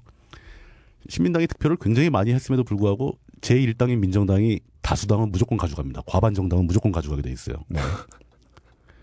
그 선거 제도가 그렇게 돼 있었으니까. 네, 예. 그런 상황에서 그 시민당이 득표를 어느 정도 하게 되냐면 민정당이 35.3%, 시민당이 29.3%의 득표를 하게 됩니다. 네. 아무도 생각을 못한 거죠. 시민당은 10% 넘기기 힘들 거라고 당시에 얘기 나왔어요. 네, 네, 네. 근데 거기서 29.3%, 즉 30%의 득표를 하게 되고 네. 그 관제야당으로 이제 정부가 키워주고 있던 민한당은 19%, 민한다. 예, 민한당이 19, 19.7% 득표를 하게 됩니다. 그래서 의석 배분이 어떻게 되냐면 민정당이 전체 276석에서 민정당 148석, 신민당이 67석, 민한당이 35석, 국민당이 20석. 네. 그러니까 시민당은 그한달 정도 창당한 지 한 달 만에 총선을 치러가지고 네. 국회에 그 67석의 그 의석수를 차지하게 된 겁니다. 네. 이게 지금 보면은 아 저 과반도 못하고 뭐뭐 우리는 뭐 야당이 과반해본 적도 많고 네, 네. 네. 그막 정권을 잡아본 적도 있고 그러니까 네. 이게 별거 아닌 거로 보이지만 당시에는 없던 야당이 생긴 거죠. 하늘에서 갑자기 67명의 강한 야성을 그 야당성을 지닌 국- 정치인들이 생겨나 버린 거예요. 참고로 민한당은 안기부 자금으로 그 창당 자체를 안기부자 창당 자체가 안기부 예. 자금으로 됐습니다. 네. 그 제8 게임단이나 아니면은 작년에 드림식스 배구단이나 네. 그런 느낌이죠. 네. 협회가 매겨 살리는. 이 선거 결과가 나온 날 전두환이 굉장히 그 경로를 하셨다고 얘기가 전해집니다. 어, 아이고 전하께서 네. 그뭐 종특하면 경로. 경, 경로는 원래 이 각하의 전문인데 네. 예, 예. 그러니까 무지하게 화를 냈답니다. 네. 장세동은 거의 막 죽을 지경에 빠졌었겠죠. 네. 울고 싶죠. 막 아마 울지 않았을까 싶긴 한데 집에 가서 뭐 주인님이 뭐라 그러면 걔는 우는 것밖에 못 합니다. 그, 네. 리고 이제 거의 그 모든 내각을 다 경질하고 장관 다 바꾸고 이렇게 됩니다. 음. 제가 그때 이 선거를 보면서 참 놀랬던 것은 네. 저 사람들이 아무리 저렇게 한다 하더라도 그러니까 뭐 연설회 하고 막 그러면서 다 근데 안기부가 직원들이 다 감시하고 있고 유세도 제대로 못하게 창당 작업도 방해를 해 창당하고 한 달도 안 돼가 선거를 치러야 돼 음. 이런 정도의 힘 가지고 네. 이렇게 전국토를 덮고 있는 막강한 권력에 맞서서 네. 다만 열석이라도 따낼 수가 있겠는가 네. 음, 과연 저 사람들의 힘이 얼만큼인가 네. 그리고 심지어 아까 뭐 사람들한테 물어보면 뭐 무서워한다고 얘기했지만 이때도 그 공포가 장난이 아니었지 않습니까? 네. 그때가 제일 셌겠죠. 기표소에 들어가서 야당한테 기표를 한다는 거를 할 만한 용감한 시민들이 몇 명이나 되겠냐. 누군가 지켜보고 있다고 생각하지 않겠느냐. 네. 특히 그때는 이제 군대에서는 다 대부분 네, 네, 네, 네. 네. 공개 투표나 마찬가지였죠. 그렇다고 다 하더라고요. 그냥 네. 찍은 거 보여주고 넣어서 관리하는 거니까 군대는 거의 100% 나옵니다. 네. 여당표가. 네. 그 이런 말도 안 되는 상황에서 이 사람들이 이 사람들의 싸움이 과연 결과를 낼 수 있겠느냐 기대를 못했어요. 음. 어린 소견에도 네. 이거 누가 해봐야, 보기에도. 해봐야 열성 나오면 잘 나온 거지 뭐 어떻게 네. 했느냐 형님들한테 여쭤봐도 이제 그렇게 답이 나오고 네. 어리긴 뭐가 어려요, 그때. 아이 고3이면 네. 어리죠 와, 그때 고3씩이나. 고3이었어요 전 여섯 살이었는데. 그때 어, 민정당이 그 전두환의 정권이 계속해서 300석을 거의 다 차지했으면 뭐 이용은 태어나지 않았다. 뭐 이런 아, 저는 이미 그때 태어났죠. 아 태어는 났어요? 네. 아 그렇습니다 그- 그때 그 결과를 딱 보고 67석을 차지하는 그 모습을 보고 네. 아 이것은 진짜 말 그대로 시민의 반격이라고 생각을 했습니다 음, 네. 그리고 아무리 이렇게 그 혹독하게 권력과 무력을 가지고 사람들을 탄압하더라도 사람들이 결코 거기에 굴복하지 않는다. 아, 굴복하지 않는 사람들이 이걸 바꿔낼 수 있다라는 네. 가능성을 보기 시작한 거죠. 네. 당시에 이걸 이렇게 해놓고 야당 사람들, 야, 야권에 있는 정치나 제야 인사들이나 학생 운동권은 아주 그 열광의 도가니에 접어듭니다. 음. 그 지금 관점에서는 그 지금 관점에서는 이제 그런 독재를 겪어보지 않은 사람들이 보기에는 미친 거 아니야? 왜 저런 걸로 축배를 그 아마도 그냥 지금의 관점으로 보면은 네. 2.12 총선이 신민당의 압승이라고 부르는 것 자체가 이해가 안 가는 거죠. 네. 압승이 아니거든요, 오, 실제. 대참패죠. 오히려 참패죠. 예. 네. 요즘에 민주당이 이 성적을 받으면 대참패인 거죠. 네. 지난 총선처럼. 그렇죠. 지난 총선에 대참패하고도 그거보다 15석은 더 나왔습니다. 그럼요. 음. 뭐 그런 상황이니까. 네네. 근데 그럼에도 불구하고 이거가 진짜 감정적으로 압승이다. 이건 이변이다. 돌풍이다. 이런 게 그 어떤 감성적으로 다가왔어요. 네. 이제 그랬던 기억이 납니다. 그- 네. 그 이후로 정치에 이제 관심을 갖고 정치에 제가 직접 정치에 참여하기는 싫었고 네. 정치를 보는 즐거움을 깨달은 거예요. 음. 그래 그 계속 깨달아서 지금까지 살아온 결과 이렇게 됐습니다. 그러니까요. 네. 그 정치 덕후가 됐다라고 저는 표현을 하죠. 네. 예. 어느새 중년이 돼요. 예. 아. 채산성도 없고 트위터는 많이 하고. 예. 아, 죄송합니다. 트위터 좀덜 하든가 해야지. 안 네. 되겠다. 아, 그, 예, 좋습니다. 이렇게 그 85년 그 212 총선에서 신민당이 승리를 하게 되자 그 결과 어떤 상황이 벌어졌느냐. 이제 싸울 수 있게 된 거예요. 음. 싸워서 이긴 게 아니라 네. 이제 싸울 수 있는 준비가 되는 겁니다, 이게. 네. 음. 그 정당 그 원내에서는 교두보를 확보했다. 그렇죠. 67명의 그 현직 국회의원이 생긴 거고 이 사람들이 네. 민정당을 민정당 의원들 상대로 이제 싸우기 시작한 거고 네. 네. 그리고 이 이후로는 어떤 그 제하에서 뭔가 벌어지거나 학생 운동이 벌어지거나 했을 때 국회의원들이 와서 막아줄 수가 있는 거예요. 폭발적으로 벌어집니다. 아까 얘기했던 서울의 미문원 점거 농성 사건도 212 총선 이후에 벌어집니다. 어. 그 이제 이 그렇죠. 신민당 사람들이 가서 그걸 막아주고 막 그런 같이 얘기를 하고 막 그렇게 되는 거죠. 네.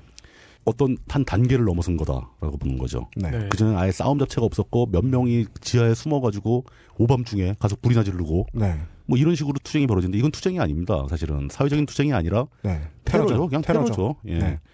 근데 그게 그 단계를 넘어서서 이제 85년도에 접어들면서 네. 한 단계 더 성, 성격하게 되는 거죠. 네. 공식 정치 투쟁이 시작되는 겁니다. 네. 이게 이걸 가능하게 만들어준 게 212 총선이고 네. 212 총선을 김영삼이나 김대중이 잘해서 그렇게 된 게 아니잖아요. 네. 그렇죠. 공포심, 그 어떤 그 내가 어떻게 될지 모른다는 공포를 무릅쓰고 네. 국민이 찍었기 때문에 기표소 들어가서 이번에 찍었기 때문이에요. 그렇죠. 이게 바로 212 총선의 결과는 이게 바로 그 시민의 반격의 신호탄이 되는 겁니다. 이 상태에서 그 212 총선의 승리를 기반으로 이제 사회가 또 약간 더 변화하게 됩니다. 네. 전두환이 밀리는 거죠, 자꾸. 그러니까 네. 어떤 정당성, 독, 독재적인 독재 탄압이라든가 군대를 막 동원하고 당시 이제 학, 그 대학교 다 막 군인이 주둔하고 막 그랬었거든요. 네. 이런 거에 대한 비판이 계속 나오는 겁니다. 사람들이 말할 수 있는 스피커가 생겼으니까. 네. 근데 전두환 정권은 자꾸 조금씩 조금씩 후퇴하게 돼 있죠. 그러면서 86년도에 대학 자유화 해가지고 대학교에 있던 군 병력을 철수시킵니다. 네. 그게 자유란가? 사복 경찰만 남기죠. 사복만 남는 거죠. 정복이나 군인들은 빠집니다. 어, 그 제가 86학번이라서 86년도에 대학을 들어가는데 어, 네. 예. 그때 이제 학력고사 보고 논술 논술을 처음 봤을 거예요 아마 저희 때가. 네. 근데 논술 보러 갔더니 대학에 갔더니 네. 원서 사고 막 이러는 거 갔더니 대학교에 장갑차가 서 있는 거예요 실제로. 네. 근데 입학하러 가니까 없, 없어졌어요. 음흠. 어. 그몇 개월 사이에. 예. 그러니까 요 총선의 결과로 85년 내내 시끌시끌 하다가 86년도 되면서 대학 자유가 된다는 거죠. 음. 대학 자유가 되니까 이제 어떻게 되겠습니까? 학교 내에서 먼저 시위가 생기기 시작합니다. 86년 봄부터 본격적으로 학생 운동이 활발해지기 시작해요. 네. 저도 이제 그 신입생의 눈으로 그걸 봤는데 굉장히 짧은 시간 내에 기술이 금방 발전을 하더라고요. 네. 처음에는 한, 한 3, 40명 모여서 와글와글 하다가 네. 전경이 우르르 뛰어들어야 다 잡아갑니다. 네. 그걸로 끝이었어요. 근데 음. 나중에는 이제 전략 전술이 막 생깁니다, 이 친구들도. 네. 그래서 음. 한 팀이 나갔다가 쳐들어오면 이팀 뒤로 빠지고 옆에서 숨어있던 애들이 튀어나오고 네. 막 포위 공격을 하고 네. 이런 걸 누가 위에서 보고 지휘하듯이. 그렇죠. 경찰의. 입장에서 보기에는 갑자기 이렇게 그냥 잡아가면 되던 게임이 예. 식인종과 선교사가 된 거죠. 그렇죠. 이상해진 거죠. 술을 세 봤는데 내가 데려갈 수 있는 방법이 없는 거야. 음. 예. 그러니까 전략 전술이 등장하기 시작했다는 건 그걸 위해서 이게 열정적으로 머리를 쓸 사람들이 모이기 시작을 했다는 거고 그렇죠. 이게 사람들이 모여서 떠드는 것에 대해서 부정적인 견해를 가지실 필요가 없는 게 지금은 온라인에서 하고 계시잖아요. 똑같은. 얘기입니다. 네. 네. 그렇죠. 사람들이 모여 있는 장소가 허용이 돼야 웃긴 것도 할 수 있고 노래도 부를 수 있고 공연도 볼 수 있고 씨름도 할 수 있습니다. 맞습니다. 예. 그- 문화가 거기서 생겨요. 근데 그걸 아예 못하게 했었다는 거죠. 그렇죠. 처음에 모이면 원시적인 형태는 콘서트가 아니고요. 집회예요, 집회. 집회입니다. 예. 다 모여 있고 한 명이 앞에 나와서 얘기하는 겁니다. 그냥. 네. 신나서 그걸 하기 시작했다는 겁니다. 음. 그렇게 되니까 86년 한 해가 대단해지는 거죠. 이제 그때 역시 또 이제 그 정권에서는 무지하게 탄압을 합니다. 수도 없이 잡아가고 군대 가고 막 이렇게 못하게 하려고. 할 줄 아는 게 그밖에 없거든요. 예. 그러다 보니까 이제 극단적인 상황이 수시로 발생하면서 사람들이 죽기 시작합니다. 네. 주로 대학생들이 많이 죽었죠. 그 죽는 거에 대해서 더 열받으니까 네. 슬프고 분노하니까 사람들이 더 모이게 되고 네. 죽으면 더 박치죠. 86년 한 해 동안은 이 시위의 규모가 꾸준히 늘어가는 해였던 겁니다. 네. 근데 거기에 이제 급기야 87년에 접어들면서 시민들이 합세하게 되는 거죠. 음. 그러니까 학생 위주였다가. 그렇죠. 86년까지는 사실상 학생 위주로 움직였고 네. 그때만 해도 뭐 진압이 아주 철저했거든요. 네. 근데 점점 점점 규모가 커지면서 첫 번째 이제 뭐 박종철 열사 뭐 가 고문받다가 죽는 사건이 발생하죠. 네. 이게 이제 그 시내로 진출해서 벌어지는 시위를 유, 유발하게 되고 네. 그 유명한 탁친이, 탁친이 억하고 대단한 죽더라. 예. 예. 그렇게 그 86년에 그런 발전이 87년으로 이어져 가지고 87년도에 대선을 판을 달궈 버리게 되는 겁니다. 근데 그게 6.29로 이어지고 6.29에 87년 개헌이 벌어지고 그 개헌된 헌법에 의거해서 직선제 대선이 다시 치러- 치러지게 되는 거죠. 네, 설명돼야 될 에, 용어들이 몇 개가 주르륵 나왔습니다. 어, 일단 오늘은 그 요, 요 시기까지 86년도에 개략적인 얘기까지 해서 마무리하고요. 네네네. 다음 시간에 그 87년 대선이 어떤 식으로 버- 전개가 되는가. 네, 그 87년 대선을 바라본 유권자들이 네, 무엇을 잘했고 무엇을 잘못했는가. 네, 결과부터 말씀드리면 87, 87년 대선은 대참패였죠. 그렇죠. 왜 졌는가? 네, 그럼 그때 뭘 잘못해서 졌는가를 지금 와서 왜 얘기하느냐? 네, 똑같은 상황을 우리가 지금 다시 맞고 있잖아요. 네.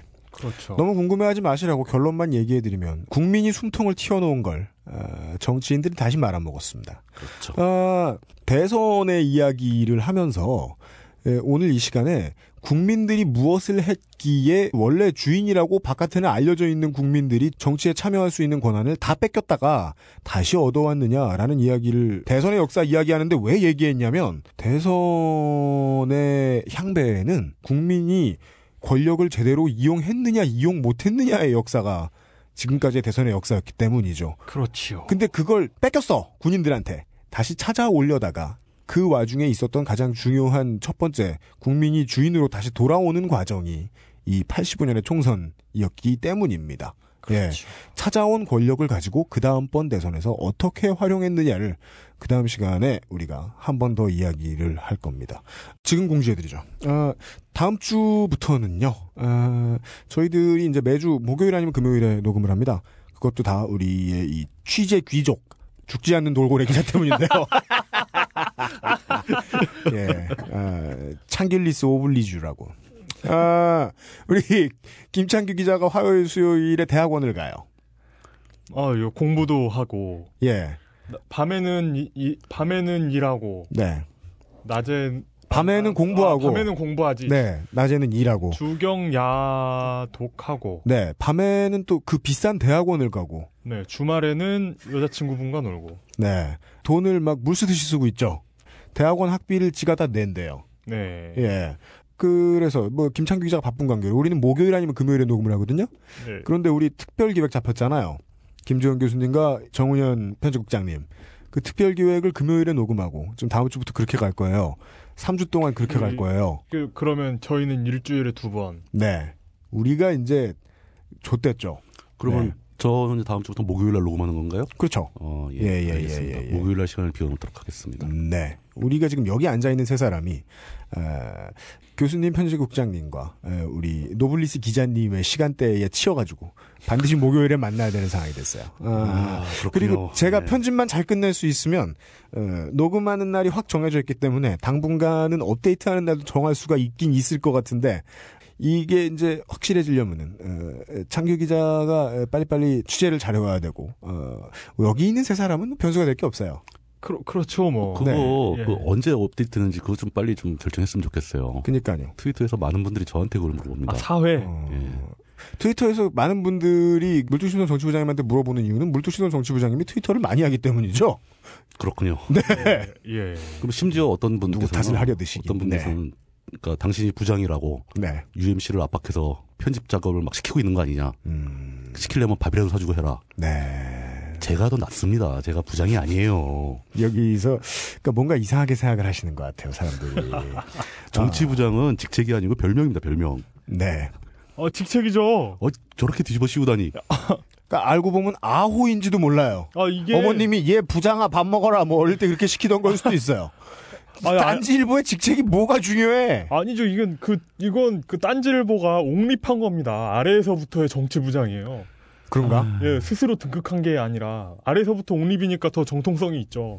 음, 저는 지금 이용 기자가 정권을 비호해주고 있다고 생각합니다. 맞습니다. 예. 예. 왜냐하면 이용 기자는 더 이상 기자질을 안 하고 있는데도 그냥 예. 이용 기자예요. 그 왠지 그 딴지 편집부를 비호하는 듯한 저 발언. 그러니까 만약에 그 호칭들이 다 정식이다. 네. 예, 이게 뭐 저 이 트리에 있는 정식 명칭이다라고 생각하면 앞뒤가 안 맞는 게 많아요. 많죠. 예, 아무도 없다가 갑자기 총수가 딱 이상하잖아요. 김어준 총수님은 이분은 뭐 자기 자신을 교황이라고 불러도 돼요. 어, 뭐 그렇죠. 뭐 김호준 성하 뭐 이렇게. 김어준 베네딕토 뭐 26세 이렇게 불러도 돼요. 그렇죠. 예. 아니 총수가 웬 말이야? 마치 이, 그 타당성 없는 총수 같은 어휘처럼 음. 예 정치 부장님의 부장님도 비슷한 얘기죠. 큰 의미는 없다. 아, 음. 얘기가 좀 샜는데. 네. 그러니까 저는 그렇게 생각합니다. 그러니까 이 방송이 좀 약간 좀, 좀 조금만 더 정형화됐으면 좋겠다는 생각을 해요. 음, 그니까요. 그러니까 녹음 일자, 업데이트 일자 이런 게 좀 지켜졌으면 좋겠다고 생각을 하지만 네, 그 노동 강도를 생각해 보니까 그렇죠. 네. 요구는 못 하겠습니다. 근데 이건 중요한 것 같아요. 돈을 안 받고 하는 일이라고 해서 돈안 받고 하는데 힘들어 죽겠다라고 말하는 거 제일 꼴보기 싫어요. 그렇죠. 예. 그럼 안 하고서 허공에 외치든가 기왕 하는 거면 저도 좀 더 오거나이즈를 더 해야겠다 하는 생각은 하고 있습니다. 에. 시간을 최대한 맞춰 보겠습니다. 예. 물론 선결 과제는 누가 100원이라도 주는 건데 에, 어... 그 전에라도 그렇죠. 예 포맷을 맞추는 건 저희 입장에서도 즐거워요. 저, 이- 오늘 오늘따라 저 네. 엔지니어 분들이 야 이게 재, 재미가 없나? 딱히 큰 잘못도 아닌데 예, 어, 시발로만 한번 먹게 생겼죠. 어, 네 홍어 족 같은 일입니다. 결국은 다시 글로 돌아왔네요. 아 우리 야당 지지자 네. 홍어 생식기 같은 일입니다. 홍어는 생식기만 달려 있지 에, 물고기예요. 근데 진짜 홍어 안 드세요? 못 먹겠어요. 어, 홍어 진짜 맛있는데. 네 홍어를 못 먹게 된 사연에 대해서는 얘기가 좀 기니까 다시 나중에 그렇죠. 예, 예, 예, 예. 그러시죠. 전 북 지역으로 가면 네 그 홍어를 안 삭혀 먹어요. 그렇죠. 생으로 먹죠. 예. 그냥 먹어 그것도 맛있어요. 예, 예, 생- 맛- 생으로 맛있어요. 예. 근데 왜 삭혀? 삭히면 더 맛있으니까. 거짓말하고 그러세요 왜? 아 진짜 먹어봤는데 제가 그게 처음 먹으면 막 진짜 냄새가 역하고 막 진짜 음식이 아닌 것처럼 느껴지지 않습니까? 예 그거 몇 번 먹으면은 딱 한 3일에 한 번 정도씩 딱 자려고 누웠을 때 네. 코에 홍어 향기가 싹 스칩니다. 아 먹고 싶다. 이렇게 중독이 돼. 중독성이 있어요. 저도 그 향기, 향- 향기가 이렇게 싹 스치면서 네. 내가 지금 죽어 있는가? 나는 부패 중인가? 하는 생각이 들었었는데. 어, 그, 하여간 이 삭힌 홍어회 맛을 배우려면 저는 아직 한참 걸릴 것 같고, 영원히 못 배울 것 같네요. 그, 근데 뭐 홍어를 즐기는 그냥 개인은 그냥 괜찮은데 그 되게 유명한 홍어 맛집 음, 음. 옆집 사는 분들 되게 힘들 것 같더라고요. 그거는 제가. 한번, 한번 들은 얘기가 있습니다. 그러니까 그 네. 홍어집이 그 상가 주변 사람들한테 네, 네, 그러니까 네. 뭔가 이렇게 뭘 한대요. 어. 미안하다고 그, 홍어를 그 돌리거나. 대가를 지불한대요. 아, 아, 예. 아, 그렇구나. 어, 그, 아, 그, 저는, 저는 그 홍어, 홍어 탕집인가? 홍어탕의 냄새가 진짜 심하죠. 어, 옆에 예. 지나가다가 깜짝 놀랐어요. 막 길거리까지 냄새가 예. 날 정도니까. 근데 홍어탕만큼 또 이렇게 그 해장 효과가 강력한 음식도 없습니다. 정신이 번쩍 나죠. 그거 먹으면. 이 홍어라는 단어 자체가 지역을 놀리기 위해 쓰는 말은 아닙니다. 왜냐하면 정말 자랑스러운 특산품이거든요. 네. 아, 그, 뭐지? 광주 FC 있잖아요. 그 창단 단계에서 여러 팀 이름을 음, 음. 그 제보잖아요. 이걸로 할까 저걸로 할까 하다가 네.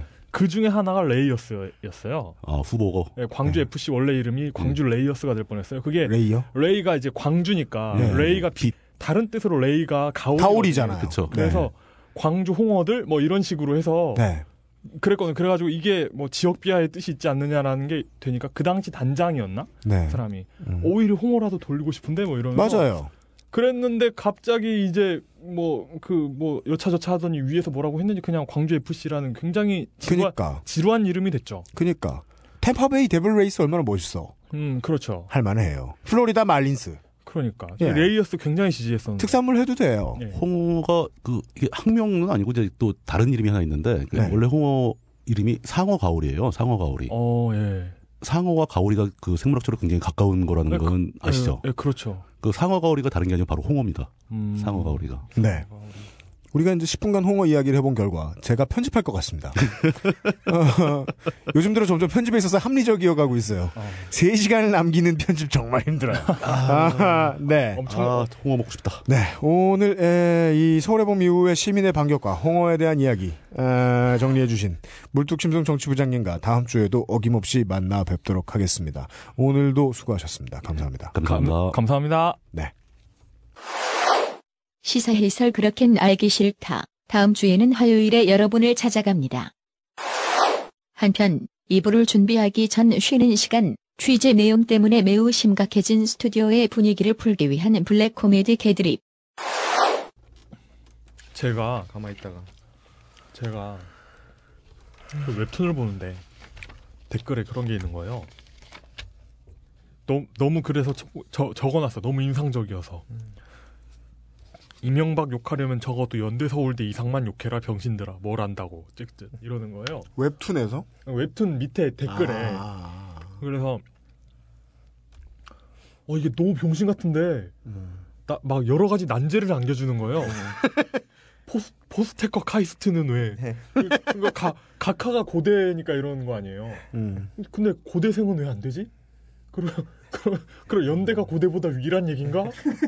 뭐 여러 가지 난제 주잖아. 그럼 연 연대생이면 지방 캠퍼스도 인정? 막 이런 이런 생각 드는 거예요. 글로벌 원주 글로벌 캠퍼스. 예, 예, 예. 댓글 쓸 사람이 연대란 걸 인증하는 거 아닌가?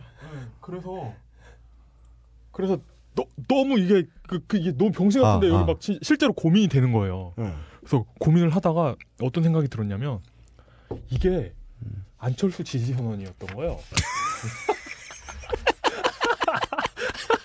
존나 딴지일보 출신답다. 발상 좋다. 아 문재인 아웃, 예, 문 박근혜 아웃. 어디서 감히 경희대 서강대가 감히 어디서 서울대 출신한테 그것도 박사잖아요. 의학 박사. 이건 아니야. 이정희 지지자야. 왜냐면 모두를 자유로이 깔 수 있는 건 전국 수석이거든. 어, 하긴 수석 네. 출신이다. 나경원 아니면 이정희 지지자야. 음, 이건 가능하다. 아니 아니면 아니면 그 뭐지 그 김영삼 지지자일 수도 있죠. IMF를 주셔서 감사합니다 서울대님 뭐 이- 이런 김영삼을. 지지하기는 좀 음. 음. 아 근데 그 김영춘 의원 부산에 네. 떨어져 떨어진 그 사람 인터뷰할 때그 네. 물뚱님하고 같이 갔었거든요. 네. 근데 김영삼 약간 이상하지 않냐고는 어떤 그런 걸 하니까 음. 아, 나는 청년 선긋기를 하더라고요 그분은 청년 김영삼과 음. 그 혼, 혼미한 김영삼을 구분지으며 음. 난 청년 김영삼을 물려받았다 이러면서 음. 김영삼이 대단한 거 있지. 그 청와대에서 진짜 칼국수 먹기로 놓고 진짜 5년 동안 점심으로 칼국수 안 먹었으니까. 진짜요? 진짜. 아니야. 음. 진짜. 진짜 어 음. 슈퍼 사이즈 영삼. 네. 대박인데? 진짜 그거는 웬만한 그러니까 매일같이 칼국수만 먹으면서 자신의 변화하는 모습을 체험으로 찍어 놓은 다큐멘터리 영화를 만들어야지. 그래 놓고 이제 칼, 칼. 칼국수와 지능이 칼국수가 지능에 미치는 영향 수험, 수험생에겐 주지 마세요 예. 네. 칼국수에 어떤 성분이 안 좋은가. 좋지 않습니다. 어. 체, 뭐 조깅을 위한 체력은 길러주지만 뭐 체력은 기르지만 지능과 트레이드 오프하는 그 아 나중에 가게도 특집 한번 갈까? 요번에 박근혜 가게도 하다 보니까 재밌는 거 많던데. 재밌는 거 많잖아. 예. 음. 육, 유경수 다이어트를 아버지가 손 첩이 다섯 명이고 자손이 스물두 명이라서 다 표시를 못 하겠더라고. 잠깐만 그거 세종대왕 아니야? 음. 최소 그러니까 그 왕가 가게도보다 더 복잡한 아, 세종대왕이 음. 세종대왕이 조갑제가 확인한 것만. 음. 처첩이 아홉 명이고 음. 근, 근데 진짜 그렇지 않아요? 내, 내가 누군가를 비판하려면 음. 내가 저 사람보다 좋은 학교에 나와야 돼. 음. 그러면 진짜 음. 어 진짜 난제인 거예요. 힘들어. 그러니까 인서울 그냥 그냥 그저 그런 학교 나온 사람은 지방 국립대 의대생을 깔 수 있나? 다 배고프나 깔 거야. 이건 소리야. 이정희 대망론이야. 무조건. 이정희 대권 이, 이정희 이정희 를 어떻게 까? 아 이건 안철수 지지 선언이라 아이 경 경솔했네요 제가. 음. 아니 둘 다일 수도 있어. 안철수는 일개 그냥 교수고, 예. 예, 중요한 건 그 수능과 본고사 성적 아니야. 그러니까 거기에서 수석을 했다. 예. 음. 예를 들어 지금 장승수 변호사 네.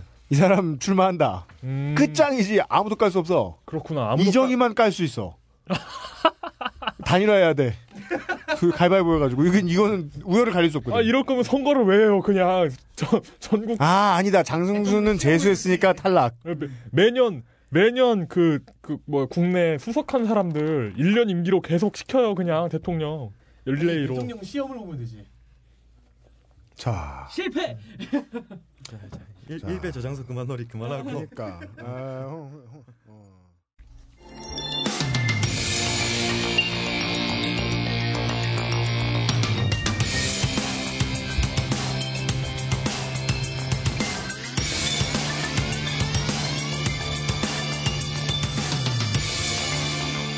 그것은 알기 싫다 2부 취재 기록 단지 포스트 처음에 이 사건을 에, 김창희 기자가 취재한다는 것을 제가 알고 방송에 내보내야겠다 어, 방송에 처음으로 이 사건을 내보내야겠다라고 생각할 때는 어, 이 사건이 이렇게 빨리 진행될 거라는 기대는 전혀 없었습니다. 그리고 또한 이게 빨리 진행된다고 해서 그 원인을 분석하는 것도 무의미하죠. 네. 예, 우리는 대처팀이거든요. 그때그때 대처를 하겠다라고 생각했는데 그 그때그때가 생각보다 아주 빨리 진행이 되는데 지난 시간에 이, 이 같은 취재를 진행했던 지난 시간에 제가 이야기했던 것처럼 요런 일이 있었다고 해서 당장 막 기뻐할 상황이 전혀 아니라서 예, 예. 맞습니다. 갑갑합니다. 지금 처리해야 될 문제만도 되게 산적해 있습니다. 여러분들께 알려드릴 사실도 어, 다른 언론의 보도가 아직 안 된 알려드릴 사실도 오늘 산적해 있습니다. 취재팀장다운 취재팀장. 오 취재팀장. 어 웬일이야? Just today. 예, 오늘 하루만. 아. 예. 예, 취재팀장 죽지 않는 돌고래 김창규 기자입니다. 어서 오십시오. 안녕하세요. 딴지일보 취재팀장 김창규입니다. 네, 본인도 취재팀장이라고 소개하자. 아, 말하니까 사상 처음이야 몰랐죠? 네. 어, 그 사이 일들 우리들이 마지막으로 전달을 해드렸던 것은 여기까지는 논 좋으니까 얘기해도 된다고 생각해요. 어, 사인을 우리는 확신하고 있지 않은 음, 예. 예, 행동대장 김종석의 사망까지였습니다. 그죠? 우선 그 전에 이, 네. 게이 사건을 모르는 분들이 계시지 않을까요? 이게 이뭐뭐 이게 오해죠. 네, 오해를 처음 듣는 분이라거나 네. 그러면 이 사건 좀 개요를 말씀드려야 하지 않을까요? 음, 그러게 말입니다. 예. 예. 그러니까 이게 그 필리핀 현지에서 한국인들을 한국인 범죄자들이 납치하는 사건인 거죠. 네. 한, 그 필리핀으로 유학을 갔거나 네. 어학연수로 갔거나 아니면 배낭 여행을 갔거나 예, 여행을 갔거나 이런 그 사람들을 상대로 한국인들이 그 꼬드겨 가지고 납치를 합니다. 납치하고 금품을 그러니까 납치한 뒤에 금품을 요구하거나 돈을 뺏거나 그 강도짓을 하는 거죠. 근데 이 중에 아직까지는 어, 돌아오지 못한 분 중 하나인 홍석동이라는 피해자분이 딴지일보에 제보하면서 피해자분들의 부모님들이 예, 음. 홍석동이라는 분의 이제 부모님이 제보를 하면서 이제 시작된 거고 주요 이제 그 범인들이 이제 잡힌 상태죠. 네. 예. 처음에 우리가 이 보도를 방송을 통해서 시작할 때는 네. 잡혀 있지 않았던 용의자. 네. 예, 그 중에 김종석이 잡혔고, 네. 어, 그리고 사망했고, 네. 이번에는 우리가 주범일 것이다. 네. 이 납치단의 우두머리일 것이다. 라고 강력히 추정했던 인물인 최세용이 필리핀도 아니고, 한국도 아니고, 네. 다른 곳에서 잡혔죠. 그렇죠. 그리고 경찰과 언론에는 네. 이들이 예, 이 놈들이 납치한 한국인이 13명이다. 네. 라고 나왔지만 이건 이제 그 범죄자들 입장에서 감추고 감추고 감추고 감췄는데 네. 어쩔 수 없이 드러난 게 13건일 뿐이죠. 당연히 그게 최소의 수치일 것이고 그보다 당연히 많을 거라는 추정은 매우 가능하고 합리적입니다. 예, 그리고 최소한 13건보다 추가로 두 건은 확인했습니다. 더 있어요. 여기까지가 어, 지금 딴지일보가 아닌 다른 언론에서도 밝혀진 이 필리핀 납치 사건의 현재까지 정황입니다. 그리고 이 범죄자들은 2007년 안양 환전소 살인 사건의 용의자죠. 네. 그, 그, 그 사건 때문에 필리핀으로 쫓겨가서 나쁜 짓을 시작합니다. 국내에 어, 한국의 국적을 가진 범죄자들의 어, 그들 중 10%가 건너가 있다는 필리핀에서 활동을 했던 사람들이죠. 네, 여기까지고. 그 사이에 지난 한 주가 지금 뭐 천지개벽 수준으로 김창규 기자랑 엄청 바빴는데 예, 지난 한 주 동안 무슨 일이 있었습니까? 예, 일단 그 11월 3일 오후 7시경에 한국 경찰과의 공조로 태국 이민국 직원들이 비자를 갱신하는 최 씨 부인을 추적했습니다. 그리고 태국 치앙라이의 한 커피숍에서 검거했다라고 보도된 게 네. 지금 현재까지 한국 언론에 보도된 거고요. 리더 최세용 본인도 아니고 예, 아내가 예, 비자를 갱신하고 있을 때 예, 이것을 붙잡아서 뒤를 쫓아서 예, 예 음, 필리핀도 아니고 태국으로 건너가 있었나 봅니다. 그죠? 예. 여기에서 검거를 했다. 음. 검거의 주체는 누굽니까? 한국 경찰입니까? 한국 경찰이 공조를 해서 지시를 내린 건 맞고요. 네. 아, 그리고 예. 필리핀 이민국 직원이 추적을 해서 최세용을 잡았습니다. 그러니까, 네. 협- 그러니까 한국 경찰이 협조를 요청한 거죠. 예, 그렇죠. 예. 그 이제 당시의 검거 상황을 전해야 될 것 같은데요. 네. 그 최세용 본인 외에 누구보다 당시의 검거 상황을 정확하게 알고 있는 단 한 사람, 최세용 외에 그 자리에 있었던 유일한 한국인과 연락이 닿았습니다. 음. 한국인 신분이 어떻게 밝혀질 수 있는 게 있습니까? 그분에 대해서? 예, 그 사람에 대해서? 바로 그분이 필리핀 납치단 리더이자 안양 환전소 살인 사건의 주범으로 알려진 최세용 네. 그 부인입니다. 최세용의 부인. 예. 어. 지금부터 제가 말씀드리는 검거 상황이 언론의 보도와는 좀 많이 다른 점이 있을 겁니다. 왜냐하면 당시 현장에는 한국 경찰이 없었고 네. 그 현장을 목격한 사람은 최세용의 부인뿐이었고 네. 아마 한국 언론들은 이제 경찰청의 발표나 경찰청의 소스를 통해서만 기사를 전했을 텐데요. 네. 지금부터 전하는 검거 사항은 당시에 있었던 유일한 한국인인 최세용의 부인에게서 직접 들은 겁니다. 한국 경찰이 협조 공문을 보내서 예, 협조 공문에 따라서 최세용을 검거를 했다면 예, 협조 공문을 보낸 한국에다가 태국 경찰은 사실 그대로를 전달한 다음에 예, 한국 경찰이 브리핑을 하면서 한국 언론에 그 사실을 그대로 공표해주면 사실만 넘어왔어야 됐을 텐데 그 자리에 있었던 유일한 한국인 목격자인 최세용의 부인이 했던 얘기하고 일치되지 않거나 혹은 추가돼서 나온 사실이 있다는 거죠. 예, 그렇습니다. 그럼 이제 사건 의 검거 현장으로 돌아가면은 네. 이제 지난 11월 3일로 거슬러 올라갑니다. 네. 최세용의 부인은 체류 기간 연장을 위해서 매사이 이미그레이션으로 가요. 그러니까 그 이민 이민국, 관리국이죠. 이민관리국. 지금으로부터 6일 전입니다. 저희가 녹음하는 게 11월 9일 금요일입니다. 그리고 매사이는 태국 최북단 지역에 있는 곳인데요. 그곳이 미얀마와 태국의 국경에 있는 곳입니다. 그리고 한국의 관광 비자는 체류 기간이 3개월이기 때문에 이곳에 한 번 가서 도장을 찍고 오면은 다시 3개월이 연장이 됩니다. 어, 네. 그러니까 태국에서 미얀마를 한 번 찍고 오면은 3개월을 더 연장할 수 있기 때문에 음. 최씨 부인이 연장을 위해서 그곳으로 간 거죠. 아 음. 그러니까 그러니까 태국에서 관광 비자로 3개월까지 있을 수 있는데 예. 뭐 이웃 나라든 어디든 찍고 오면 다시 3개월이 refresh 되는 거군요. 그렇죠. 어, 음. 네네네. 이런 상태로 이제 세 번을 찍으러 갑니다. 네. 9개월. 그렇죠. 그 물론 편법이죠. 네네. 편법인데 최세용 부인은 매사이 이미그레이션으로 갑니다. 네. 최세용 부인의 증언에 의하면 이때가 3개월에 한 번씩 매세, 매사이를 가는 세 번째 방문인데요. 어. 그전 두 번은 최세용과 같이 갔다고 합니다. 어.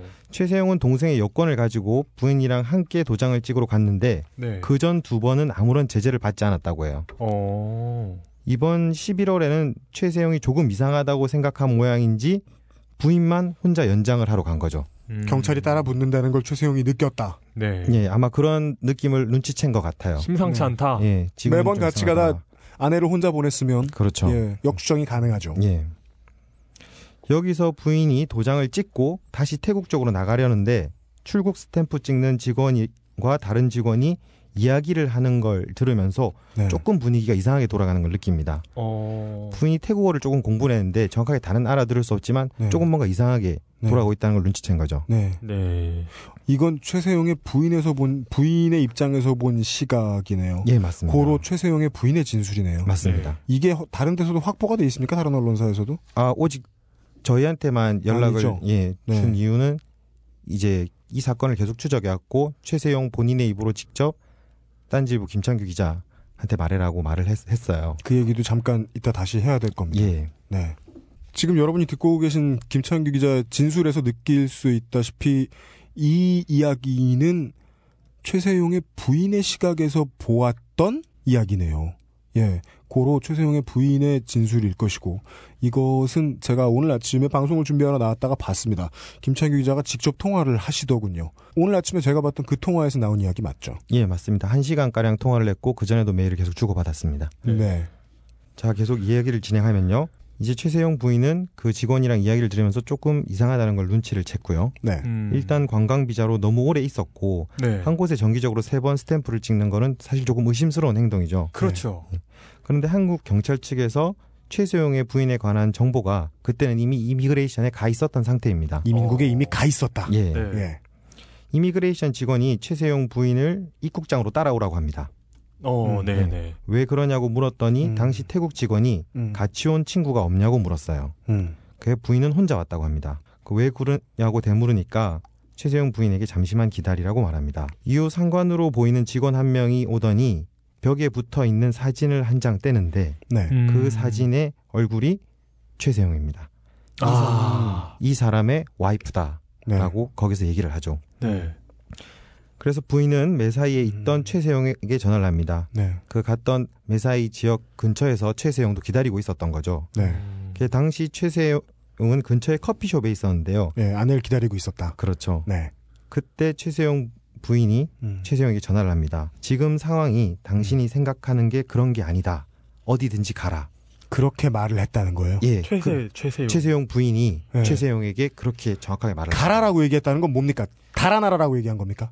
그렇죠. 최세용 부인에게 정확한 워딩은 어디든지 가라라고 했는데 그거는 도망을 가라라고 음. 얘기를 빨리 한 가라. 거죠. 예. 아, 그러면 이 통화는 이민국 직원들이 있는 앞에서 통화를 한 게 아니라 그 상황에서 이제 한국말을 다른 사람은 모르니까 못 알아들으니까 예. 이미 그 봤지만 예. 직원들이 보고 있었지만 예. 한국말로 그냥 빨리 도망가라 예. 라고 얘기했군요. 예. 어, 예. 네. 그래서 최세용은 치앙라이에서 기다리겠다고 합니다. 네. 치앙라이에서. 예. 네. 최세용 부인도 치앙라이로 가기 위해서 공항에서 멀리 떨어져 있는 곳입니까? 아, 여기서 한 1시간 30분 거리입니다. 공항에서 버스를 90분 타고. 정도 거리 버스를 타고 예. 네, 아주 먼 곳은 아니네요. 예.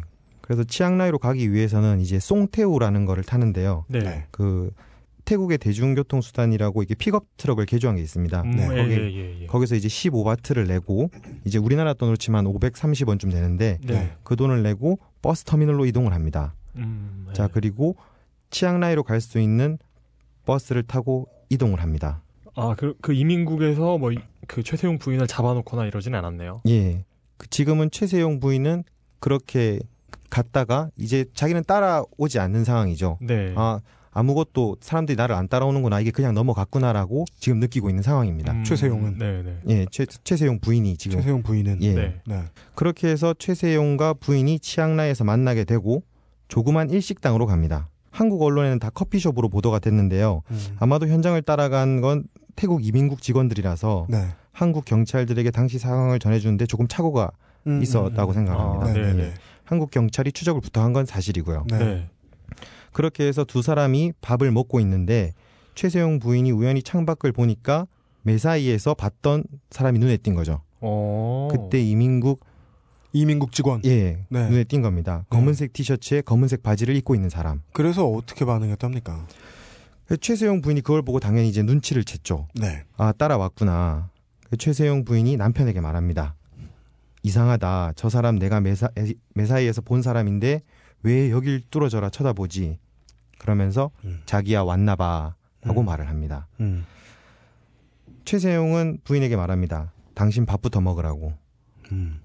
그러다 최세용도 긴장한 탓인지 수저를 놓았고 음. 계산서를 달라고 해서 계산을 하고 일어서는 찰나에 그 태국 이민국 직원이 다가와서 어눌한 어눌한 말투로 말합니다. 예, 뭐 초이세용이라든지 음, 음. 이렇게 이름을 묻고 네. 그렇게 해서 잡히게 된 게 최세용 부인의 관점에서 본 현재까지 검거 상황입니다. 음. 네. 그 여기서 그런데 한 가지 behind story가 있습니다. 음. 최세용이 태국 치앙라이 이민국에서 조사를 받는데 최세용 부인이 잠시 자리를 비웠을 때 진행된 이야기인데요. 네. 예. 아직 도착한 한국 관계자, 뭐 형사 담당이나 영사나 이런 사람은 안 왔었고요. 그때 태국 직원이 최세용에게 이야기를 하더랍니다. 얼마까지 줄 수 있냐? 아. 예. 뭐야? 얼마까지 줄 수 있냐는 말은 네. 돈을 준다면 뭐가 어떻게 진행이 될 거라는 말이죠. 그래서 이제 최세용 부인이 왔을 때 최세용은 이 얘기를 합니다. 태국 직원한테서 이런 이야기가 있었다. 음, 돈을 요구했다. 예. 음. 그런데 부인은 하지 말라고 해요. 음. 왜 이제 부인의 진술에 의하면 동기가 뭐였답니까? 왜 하지 말라고 말렸답니까? 디, 이제 딜을 그동안 비슷한 일을 했을 가능성도 많은데요. 예. 했겠죠. 했겠죠, 당연히. 네. 어, 부인에 관해서는 저는 부인이 과연 경찰한테 돈을 주거나 뭐 그렇게 해서 최세용을 탈출시키거나 도망시켰다는 그 증거나 아직 증거는 확보된 게 없어요. 네. 하지만 지금 이 상황에서 최세용 부인한테 들은 말에 의하면 이제 딜을 한다고 해도 할 네. 돈도 없다. 음. 그냥 다 받아들이자라고 말을 했답니다. 최세용에게. 최세용 개인의 금전 관리 그리고 금전 출입 예. 그리고 그 금전이 어디서 들어온지 정도까지도 예. 최세용의 부인이 모두 다 파악하고 있었다는 증거네요. 음, 제가 통화를 해보면서 느낀 건데 네. 이거는 정확하게 말은 드릴 수가 없지만 현재까지 제가 들은 증언에 의하면은 최세용 부인도 최세용이 한 모든 일에 대해서 정확하거나 잘 알지는 못합니다. 최대한 저희한테 자기가 본 대로 음. 사실대로 말하려고 노력 중이고 네. 최세용이 빨리 한국에 들어와서 재판을 받게 해달라고 사실을 다 밝혀달라고 이렇게 요청한 상태입니다. 최세용 부인은 자기 남편이 뭘 했는지 정확히 모른다. 고 진술했다. 정확히 이렇게 사건마다 다 납치를 하거나 뭐 이런 사건들에 대해서 네. 남편이 그런 일을 했다는 거를 자세히는 몰라요. 제가 전화를 하면서 들어보니까 네. 그냥 살인 사건이 있었고 이 정도는 알지만 그 수많은 여러 가지 일들에 대해서 이 사건에 관련해서도 자기 남편이 뉴스에 나왔을 때이 네. 그것은 알, 알기 싫다 방송을 네. 자세하게 듣고 기사를 전부 체크하면서 날짜까지 하나하나 체크하면서 저희한테 이렇게 말씀을 해주신 거예요. 최세용의 부인이 말입니까? 예. 예. 이전 방송도 계속해서 들었고요. 네. 자, 그 뒤에는 이제 한국에서 건너온 부산국제범죄수사대 담당 형사, 뭐 요- 영어 통역 형사, 영사 등 사건 관계자들이 왔고 이제 수사가 진행된 거죠. 네. 그리고 이후에 자세한 사항에 대해서는 또 많은 이야기가 있는데요. 음. 이 부분은 잘 정리해서 또 다음 방송이나 네. 딴지보 웹상에 열한 번째 기사로 쓰겠습니다. 네. 기사가 또 업데이트가 되긴 될 겁니다. 아, 매우 빠른 시간 안에 업데이트 될 겁니다, 아마. 음, 진술의 내용이 더 있나요? 그 이게- 이후의 문제에 대한? 이게 네. 나갈 때쯤이면 이미 업데이트가 돼 있겠죠. 그렇죠. 네. 어, 이제 가장 중요한 거는 최세용의 주장인데요. 네. 그 딴지일보에서는 11월 6일 최세용 입을 열다라는 납치 사건 관련 열 번째 기사를 올렸습니다. 네. 내용은 건거 직후 최세용의 입에서 나온 말들을 옮긴 거고요. 이 기사는 최세용 부인이 아닌 뭐라고 설명을 해야 될지 모르겠는데 음. 어, 이분의 신변 보호를 위해서 그냥 제보자 X라고 표현을 하겠습니다. 네. 최세용이 건거 직후에 이분을 만날 수 있던 국적도 발- 밝힐 수 없고요. 그런 네. 분입니다. 네. 그 제보자 X가 건거 후에 최세용을 본 느낌은 이렇습니다. 약간 다혈질의 모습을 보이지만 아주 침착하고 냉정한 사람으로 느껴집니다. 순간 화를 내는 것조차 뭔가 계산하고 내는 것 같습니다. 음. 얼굴도 미남형이고 평소의 인상도 호의적입니다. 다만 화낼 때는 눈빛에 살기가 좀 느껴지더군요. 라고 말을 전하면서 의외의 말이 나옵니다. 제보자 X 증언에 의하면 최세용의 입에서 그 딴지일보 김창규 기자라는 말이 나왔다고 해요. 네. 네. 그래서 제가 전해 들은 바는 최세용이 저에게 무슨 말을 했다는 겁니다. 뭐 뭐라고요? 예, 정확하게는 알 수 없지만 그 이 기사에서는 제 왜 내 이름이 나왔고 정말 제 이름이 나왔던 게 사실인지 그걸 확인하기 위해서는 기사에는 적지 않았고요. 네. 네. 그래서 처음엔 이렇게 생각했습니다. 그 이전에 있었던 일인데 김규열 선장 사건 때처럼 납치단 일원이 저를 도와주는 제보자로 위장해서 정보를 주는 척 하면서 이 자기가 정보를 얻는 그런 사람 중에 어. 제보자가 너무 많으니까 그런 아. 사람 중에 한 명이 최세용은 아니었을까. 정리해보죠. 예. 직접 통화하셨던 제보자가 많았군요. 예, 그 중에는 당연히 중년의 남성들도 많았겠죠. 맞습니다. 한국말을 정말 한국인처럼 쓰고 당연히 예. 한국인일 것이라고 의심의 여지가 없는 인물들이 예. 많았을 거다. 그 중에는 최세용이 있을 수도 있고 예. 아닐 수도 있지만 예, 최세용 본인은 내가 김창규에게 예, 무슨 무슨 말을 했다. 예, 직접이라는 말이 제 귀가 안 나와도 직접 말한 거라고 자기는 말하고 있는 걸 거 아닙니까? 예, 그러니까 내가 내가 김창규 기자한테 뭐라고 말을 했다. 예. 그런데 이 범죄자들이 김종석이 예전에 했던 것처럼 내가 김종석이요 하고 전화할 수도 있지만 내가 예. 누구라는 걸 감추고 예, 제보자인 척하면서 이제 역정보를 얻어내는 예, 그런 걸 했을 수도 있다. 예. 그 이전 경험에 의하면 추정했을 수 있다. 예. 네. 추정 가능하다. 그래서 저는 그렇게 생각을 했어요. 그래서 모든 전화와 제가 받은 제보 메일을 확인을 했는데 증거는 찾을 수가 없었습니다. 네. 네. 그리고 그 다음 날입니다. 11월 7일인데요. 네. 제가 11월 6일 날 기사를 올렸고 네. 다음 날 최세용 부인에게서 메일로 연락이 왔고 네. 최세용이 건거 이후에 계속 저를 언급했던 게 사실이란 거를 확인을 했습니다. 네. 음, 지금 제가 최세용과 직접 연락을 할 수 있는 상황은 안 되는데요. 네. 필리핀이라면은 뭐 가능은 할 텐데 태국적 교도소가 필리핀보다는 보안이나 치안이 낫다고 해야 될지 여튼 교도소 안에서 끈이나 돈을 이용해서 전화를 이용하거나 인터넷을 사용할 수 있는 상황은 아닙니다. 태국에서는요. 예, 필리핀과 달리. 예 그렇습니다. 필리핀에서는 포커를 쳤는데. 예. 필- 필리핀에서 그런 게 되는 게 이상한 거죠. 근데 필리핀을 너무 많이 다루다 보니까 아니 교도소 교도소에서 인터넷이 안 돼? 이, 런 그렇게 생각했을 수 있죠. 예, 그러, 그러니까요. 네. 고로 태국으로 넘어간 다음부터는 국내 여론, 언론 추이, 주로 딴질 보였겠죠.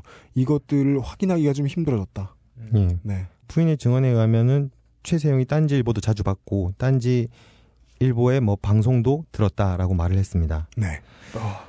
그래서 최세용 부인에게 다시 확인을 했더니 이 사건과 관련해서 계속 조사를 한 저를 찾는 게 맞고 네. 만나고 싶다고 부인을 통해서 메시지를 전해왔습니다. 어떻게 만나고 싶다고 음. 자신이 한국에 호송된 뒤에 아니요, 태국에서 만나고 싶다고. 태국으로 오라고. 예. 예, 저는 제보자 X에게서 들은 최세용의 증언을 바탕으로 부인을 통해서 최세용에게 메시지를 전달했습니다. 그 메시지 내용은 이렇습니다. 네. 윤철한 홍석동 씨에 대해 당신은 모른다고 했다. 윤철한 홍석동 씨에 대해 당신이 직접적으로 상관이 없다고 주장을 해도 나는 당신이 실종자에 대해서는 알고 있을 거라고 생각을 한다. 네. 피해자 가족의 가정이 망가지고 있다. 이 사안에 대해서 말을 해줄 수 있다면 태국으로 건너가겠다. 라고 메시지를 전했습니다. 라고 김창구 기자가 인편으로 최세용한테 메시지를 전달한 거죠. 그렇죠. 네. 예. 최세용 부인이라는 그 중간 단계를 네. 거쳐서 부인에게 얘기를 전했습니다. 그리고 부인을 통해서 최세용으로부터 메시지가 전달 왔습니다. 네. 그 내용을 지금 한번 그대로 옮겨 보겠습니다. 네. 그 안에서는 교도소 안에서는 전부 다 이제 일렬로 늘어서서 면회를 하고요. 네. 한 명씩 한 명씩 서로 마주보고 하는데 휴대폰이나 어떤 물건도 다 가져갈 수가 없습니다. 네. 그래서 부인이 최대한 기억을 더듬어서 저한테 네. 그 대화록을 그대로 줬어요. 네. 일단 2010년도 사건이었던 윤철한 씨 건부터입니다. 네. 여권 확인에 의하면은 윤철한 씨는 이제 2010년 8월 30일 경에 사라진 걸로 추정이 됐고요. 네. 그 다음에 최세용의 현재까지 공개된 저희가 받은 자료에 의하면은 최세용 여권은 2010년 8월 22일에 필리핀에 입국한 걸로 잡혀 있습니다. 그렇다면 충분히 사건에 관, 관계가 있, 있을 수 있다고 생각이 되는데요. 네. 여기서부터 최세용의 증언입니다. 자, 최세용 내가 말하는데 김창규 기자님한테 꼭 진실만 밝혀달라고 해. 내가 죄가 없다는 것도 아니고 내 죄는 인정을 해. 하지만 아닌 것까지 언론이고 뭐고 전부 그렇게 해버리니 나도 미치겠다. 지금 안 그래도 대사관에서도 신경도 안 쓰고 여권이나 안양환전소 살인 사건도 확인을 해보면 다 나오는데 지금 언론이 너무 나한테로 몰아져 있으니 뭔가 하나 지들이 만들어서 내가 뭐라고도 하나 했다고 해야 되는데 아무것도 없으니까 종석이도 죽었고 성곤이도 필리핀에 있고 이제 나만 올가매는 거야. 라고 얘기를 네. 합니다. 나머지 조직원들에 대한 행방에 대해서 예. 얘기한 거죠. 그리고 우리가 말이야 이 부분은 이제 최세용의 변명이 되겠죠. 8월 20일 들어갔는데 왜 8월 30일 날 사라진 윤철한 씨를 왜 모르는가? 예. 네. 왜 관계가 없다고 주장하는가? 예. 그대로 옮기겠습니다. 우리가 말이야 작업을 할 때는 준비 기간이 필요해. 그 기간이 적어도 15일에서 20일 정도는 필요해. 일단은 집을 구해야 하고 그런데 집 구하는 게 쉽지 않아. 콘도 같은 거야 하루 만에도 구하겠지만 일반 주택은 하루 만에 구하기 힘들어.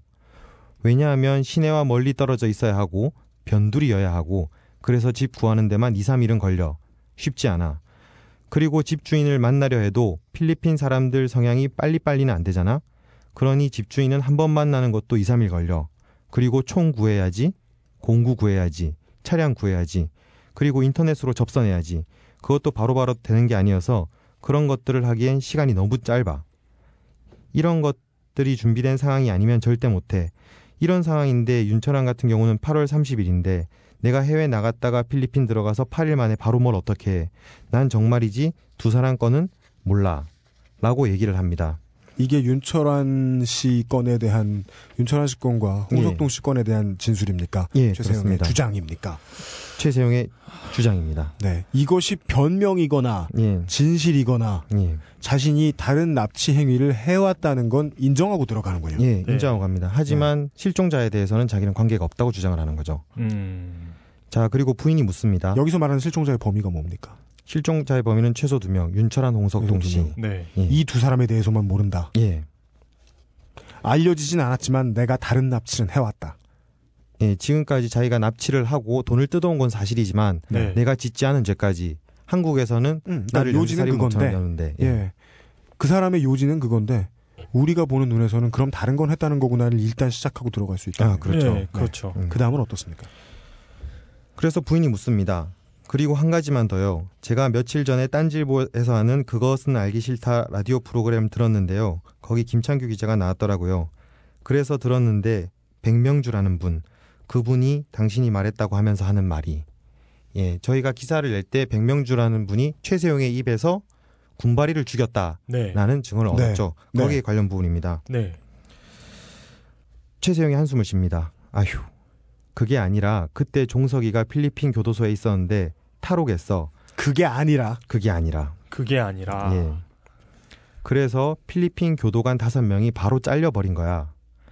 그래서 그 교도관 다섯 놈이 종석이 찾으려고 혈안이 돼서 종석이 죽여버린다고 찾고 난리였었어. 그래서 내가 백명주한테 했던 말이 내가 너를 보내주려고 해도 종석이가 군인 목 잘라서 최수영의 주장은 그때 자기가 했던 말이 군인 목 잘라서였답니다. 어휘가 잘못 전달됐다. 예. 예. 그래서 안 되겠다 한 거야. 그래서 내가 그때 처음 필리핀에서 이 일을 하게 된 거고. 아, 이렇게 말하면서 부인한테 최세영은 말합니다. 내가 미안해. 못난 놈 만나서 고생만 끝까지 하네. 그리고 김창규 씨한테 제발 진실만 알려달라고 해. 나를 도와달라는 것도 아니고 진실만. 여기서 종이 치면서 면회가 끝납니다. 그때가 처음이었단 얘기는 그때가 납치 관련된 일을 처음 시작했다고 주장하는 그러니까 겁니까? 백명주 씨가 자신의 첫 번째 희생 그 피해자였다. 예, 지금 이 정확히 부인이 옮긴 이 워딩으로 하면은 그때 처음 필리핀에서 이 일을 하게 된 거라고 말을 하니까 예. 그때 필리핀에서 처음 납치를 했다라고 봐야죠. 백명주 씨가 몇 년도입니까? 백명주 씨가 2008년 9월 5일경입니다. 그런데 그때 그 백명주 씨 증언에 의하면 예. 이미 그때 그 능숙한 범죄자들 아니었나요? 예, 그렇죠. 거짓말을 하고 있다고 음. 볼수 있네요. 아니면 나중에 더 자세히 들어가면은 다시 필리핀으로 입국을 했을 때 종석이를 위해서 이 일을 한 거다라고 주장을 할 수도 있는데 음. 지금 부인이 그대로 옮긴 이 대화에 의하면은 처음이란 표현을 썼습니다. 처음. 그러니까, 예. 그러니까 이 최세용의 부인이 잘못 옮겼을 수도 있고 예. 어, 뭐 오류의 가능성도 있지만 어쨌든 예. 그 백명주 씨를 자신들이 납치한 첫 번째다라고 예. 주장하고 있는 주장하고 거라고 있다. 예. 볼수 있네요. 그 부인도 그 부분에 대해서 인정을 했어요. 기억을 최대한 더듬어서 네. 그대로 옮겼지만은 녹취를 한 게 아니라 자신의 기억에 의존했기 때문에 조금 다른 부분이 있다. 하지만 최대한 최세용이 저에게 전달하는 메시지를 옮기기 위해서 최대한 노력했다라고 음. 말을 합니다. 네. 네. 그리고 다음은 저희가 이제 이 사건을 홍석동 납치 사건이라고 명명했죠. 네. 그 홍석동 씨에 대한 것도 물었습니다. 부인이 묻습니다. 홍석동 사건에 대해서 당신이 아는 대로 말씀해 주세요. 최세영이 대답합니다. 나는 정말 모르는 일이고 아는 게 없는데 어떻게 말을 하란 말이야. 나는 정말 모른다. 예.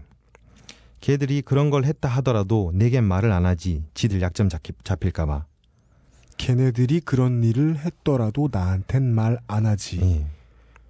자신이 계획을 해서 하달할 권한을 가지지 않은 정도의 부분도 있다. 예. 그런 뉘앙스를 기죠. 자신이 완전히 우두머리는 아니다. 예.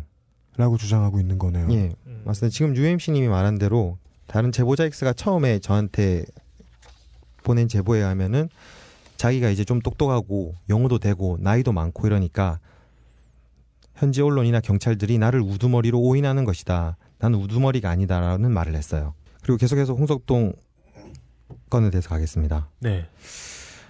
아, 부인이 묻습니다. 혹시 당신이 태국 입국 후에 그 사람들이랑 연락해서 그 사건에 대해 물어본 적 없어요? 최세용? 아니, 없어. 그 사건, 나도 인터넷으로 접한 거고 전혀 알 수가 없어. 진짜로. 부인이 다시 묻습니다. 태국 입국 후에 연락한 적도 없고 물어본 적도 없다는 거죠? 응, 난 정말 모르는 일이야. 정말로. 여기까지입니다. 홍석동 건에 대해서는 완전 부정하고 있군요. 예, 완전히 모른다라는 입장입니다. 그리고 어느 선까지 완전이냐면 자신들이 알고 있던 자신의 조직원이라고 우리가 취재를 통해서 알고 있던 그 사람들과 무관하게 자신의 혐의만을 예, 부정하고 있네요. 예. 걔들이 걔들이 했을 거야. 그리고 음, 아, 이, 이 방송을 통해서 나가는 지금 나가고 있는 이 내용에 대해서 어, 저희들이 면피를 위해서가 아니고요. 어, 사실 전달을 위해서 두 가지만 분명히 말씀을 드리자면 최세용이 지금 우리가 이야기를 들어서 김창규 기자가 옮겨 적은 녹취록은 우선은 최세용의 주장이기 때문에 그 안에 하나 그리고 이 주장에 대해서 최세용의 부인이 인용한 하다 보니까 그 안에 하나 이렇게 두 번의 왜곡의 가능성이 있습니다. 네, 맞습니다. 예, 왜곡 네. 혹은 에, 사실이 의도적으로 빠져 있을 가능성도 있습니다. 그리고 그 메시지를 전달한 그 최세용의 부인 역시 최세용을 그 우- 최세용의 우호적인 사람이죠. 음, 그 부분에 대해서는 당연히 얘기를 나눴는데요. 네. 최세용 부인도 자기 남편이 범죄자인 걸 인정을 하고 네. 납치를 한 사람은 맞다. 하지만 우리 남편은 자기가 짓지 않은 죄에 대, 대해서까지 죄를 받을 수는 없다. 네. 요 관련 부분에서 네. 사실을 알려달라고 말을 했고 네. 그게 세 개입니다. 네. 하나 홍석동, 네. 두 번째 윤철한, 네. 그리고 안양 환전소 살인 사건입니다. 네. 이세 가지에 대해 지금 정리를 해보면 되겠네요. 예. 어, 최세용의 입장은 뭡니까? 이 세 사건에 대한. 예. 안양 환전 하- 살인 사건 같은 경우에는 네.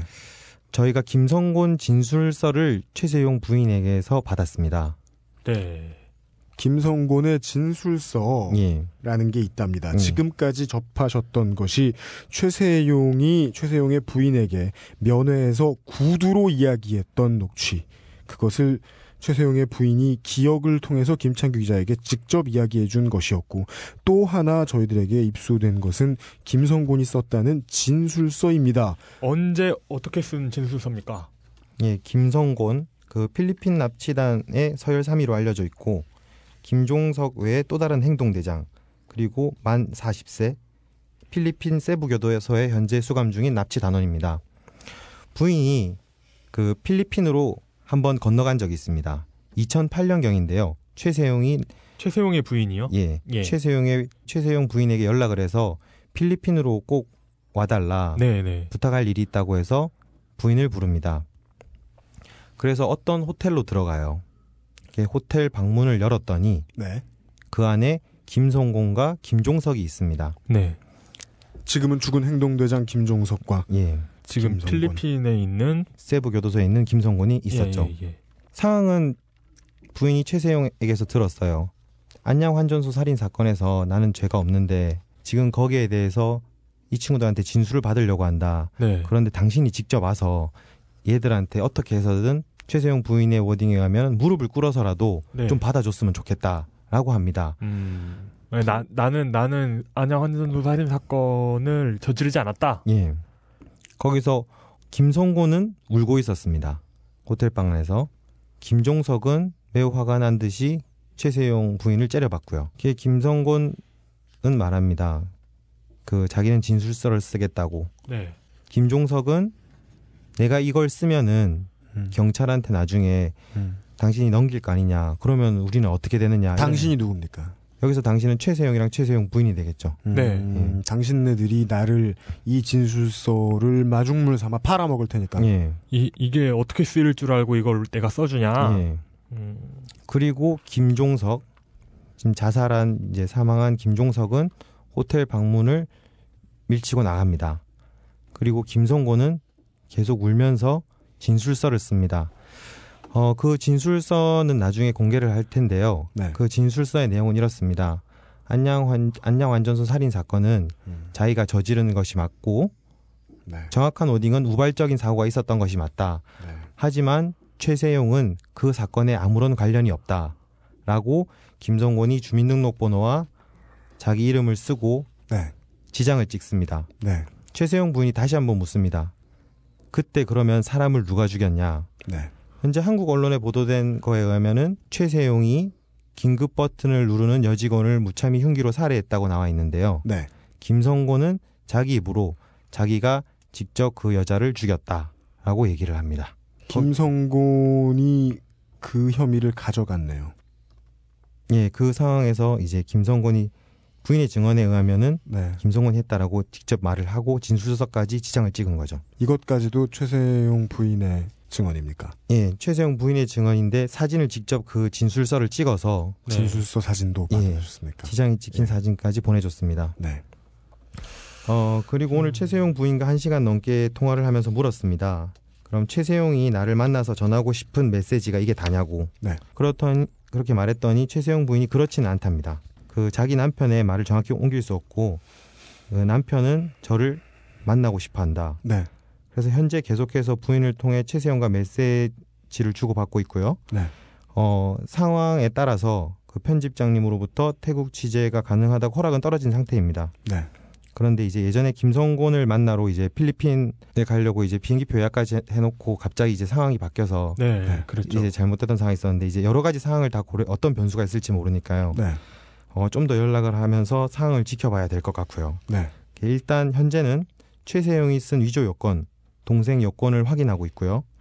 그 여권을 확인해서 출입국 기록이나 스탬프를 확인하면은 동생의 명의로 자신의 위조 여권을 만들어 썼다는 말씀이십니까? 예 최세용의 동생 이름 여권 하나 네. 그리고 또 하나 김성희라는 위조 여권이 하나 있습니다. 네. 김성희. 그리고 또 다른 이제 어, 한 번도 쓰지 않은 위조 여, 여권과 뭐 여러 가지 여권이 나올 수는 있겠지만 실존 인물을 갖다 썼다고 하더라도 그걸 타인이 쓰면 위조죠. 네 그렇죠. 예, 그렇죠. 그래서 현재까지 저희가 확보한 위조 요건은 두 개입니다. 그 위조 요건은 제가 최세용 부인에게 말하는 과정에서 내가 이렇게 확인을 해봤더니 이런 출입국 기록이 있고 여기에 가면은 자기의 한 주장이 진실성이 있지 않느냐라고 말을 했는데 저는 그 사실을 확인해야 되니까 그 여권을 사진을 찍어달라고 했습니다. 네. 음, 그래서 아까 UMC님이 들으신 아까 그 통화할 때 그 내용이었고요. 네. 그 여권 사진까지 다 받았습니다. 그래서 네. 지금 그거는 조사 중입니다. 조사 중이다. 예. 그리고 피해자들이랑 이제 여권 같이 이제 연락을 피해자들과 연락하면서 최세용이 제게 전달한 메시지가 어디까지 사실인지 계속 확인을 할 거고요. 네. 그리고 계속 그 전달한 메시지를 받고 연락이 되면은 다시 또 소식을 전하겠습니다. 여기까지인가요? 예. 예, 아, 수고하셨습니다. 아, 음, 네, 뭐, 뭐 섬뜩하네요. 감히 뭐 정리도 못 해드렸어요. 그, 아, 요 말씀만 드리죠. 최세용 씨의, 최세용 씨의 아내분과 김창규 기자가 통화를 해서 오늘 즉 이해 당사자일 가능성이 있는 분의 주장 혹은 진술을 들었습니다. 그리고 그 안에서 우리는 김성곤 씨가 하셨다는 이야기와 최세용 씨가 하셨다는 이야기를 들었습니다. 어느 나라 어디에 계시던 어, 뭐 구치소에 계시던 어디에 계시더라도 어, 만약에 우리 방송을 들으실 수도 있다고 생각을 하고 말씀을 드리죠.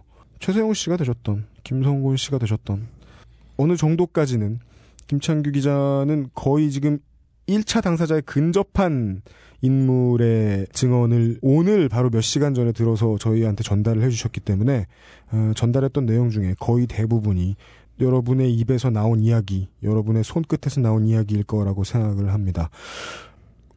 국가수사기관이 어떻게 결론을 내려줄지는 민간의 여론하고 아무 상관도 없습니다. 상관이 있으면 그건 후진국이죠. 그렇죠. 알고 싶은 거는요, 여러분들이 앞으로 어떤 처우를 받게 될 것이냐가 아닙니다. 정의의 판결에 관심 없습니다. 오프 더 레코드라도 좋습니다. 윤철한 씨와 홍석동 씨가 살아계신지 알려주십시오. 저희가 할 수 있는 최대한의 협조를 하겠습니다. 네. 음, 우리가 아마 제가 편집을 하면 이틀 걸릴 텐데, 음, 예. 오늘 내일 토요일이잖아요. 예. 기사 뭐 업데이트 됩니까? 아 기사는 꽤 시간이 걸릴 것 같아요. 시간 걸릴 것 예. 같아요. 어, 방송 저, 뭐 방송이 더 먼저 나갈 수도 있고. 아 그렇죠. 기사는 좀꽤 시간이 걸릴 것 같아요. 일단 이 내용하고 막 정리하고 이러니까 네. 한 다음 주에도 안 나갈 걸요. 네. 아, 그래요? 예. 음, 수집할 건 더 많고. 예. 그리고 지금 이 안에 깊이 지금 저희들이 들어와 있습니다. 대한민국의 어느 언론사보다도 지금 이 문제에 팔을 깊이 들어놓고 있습니다. 예.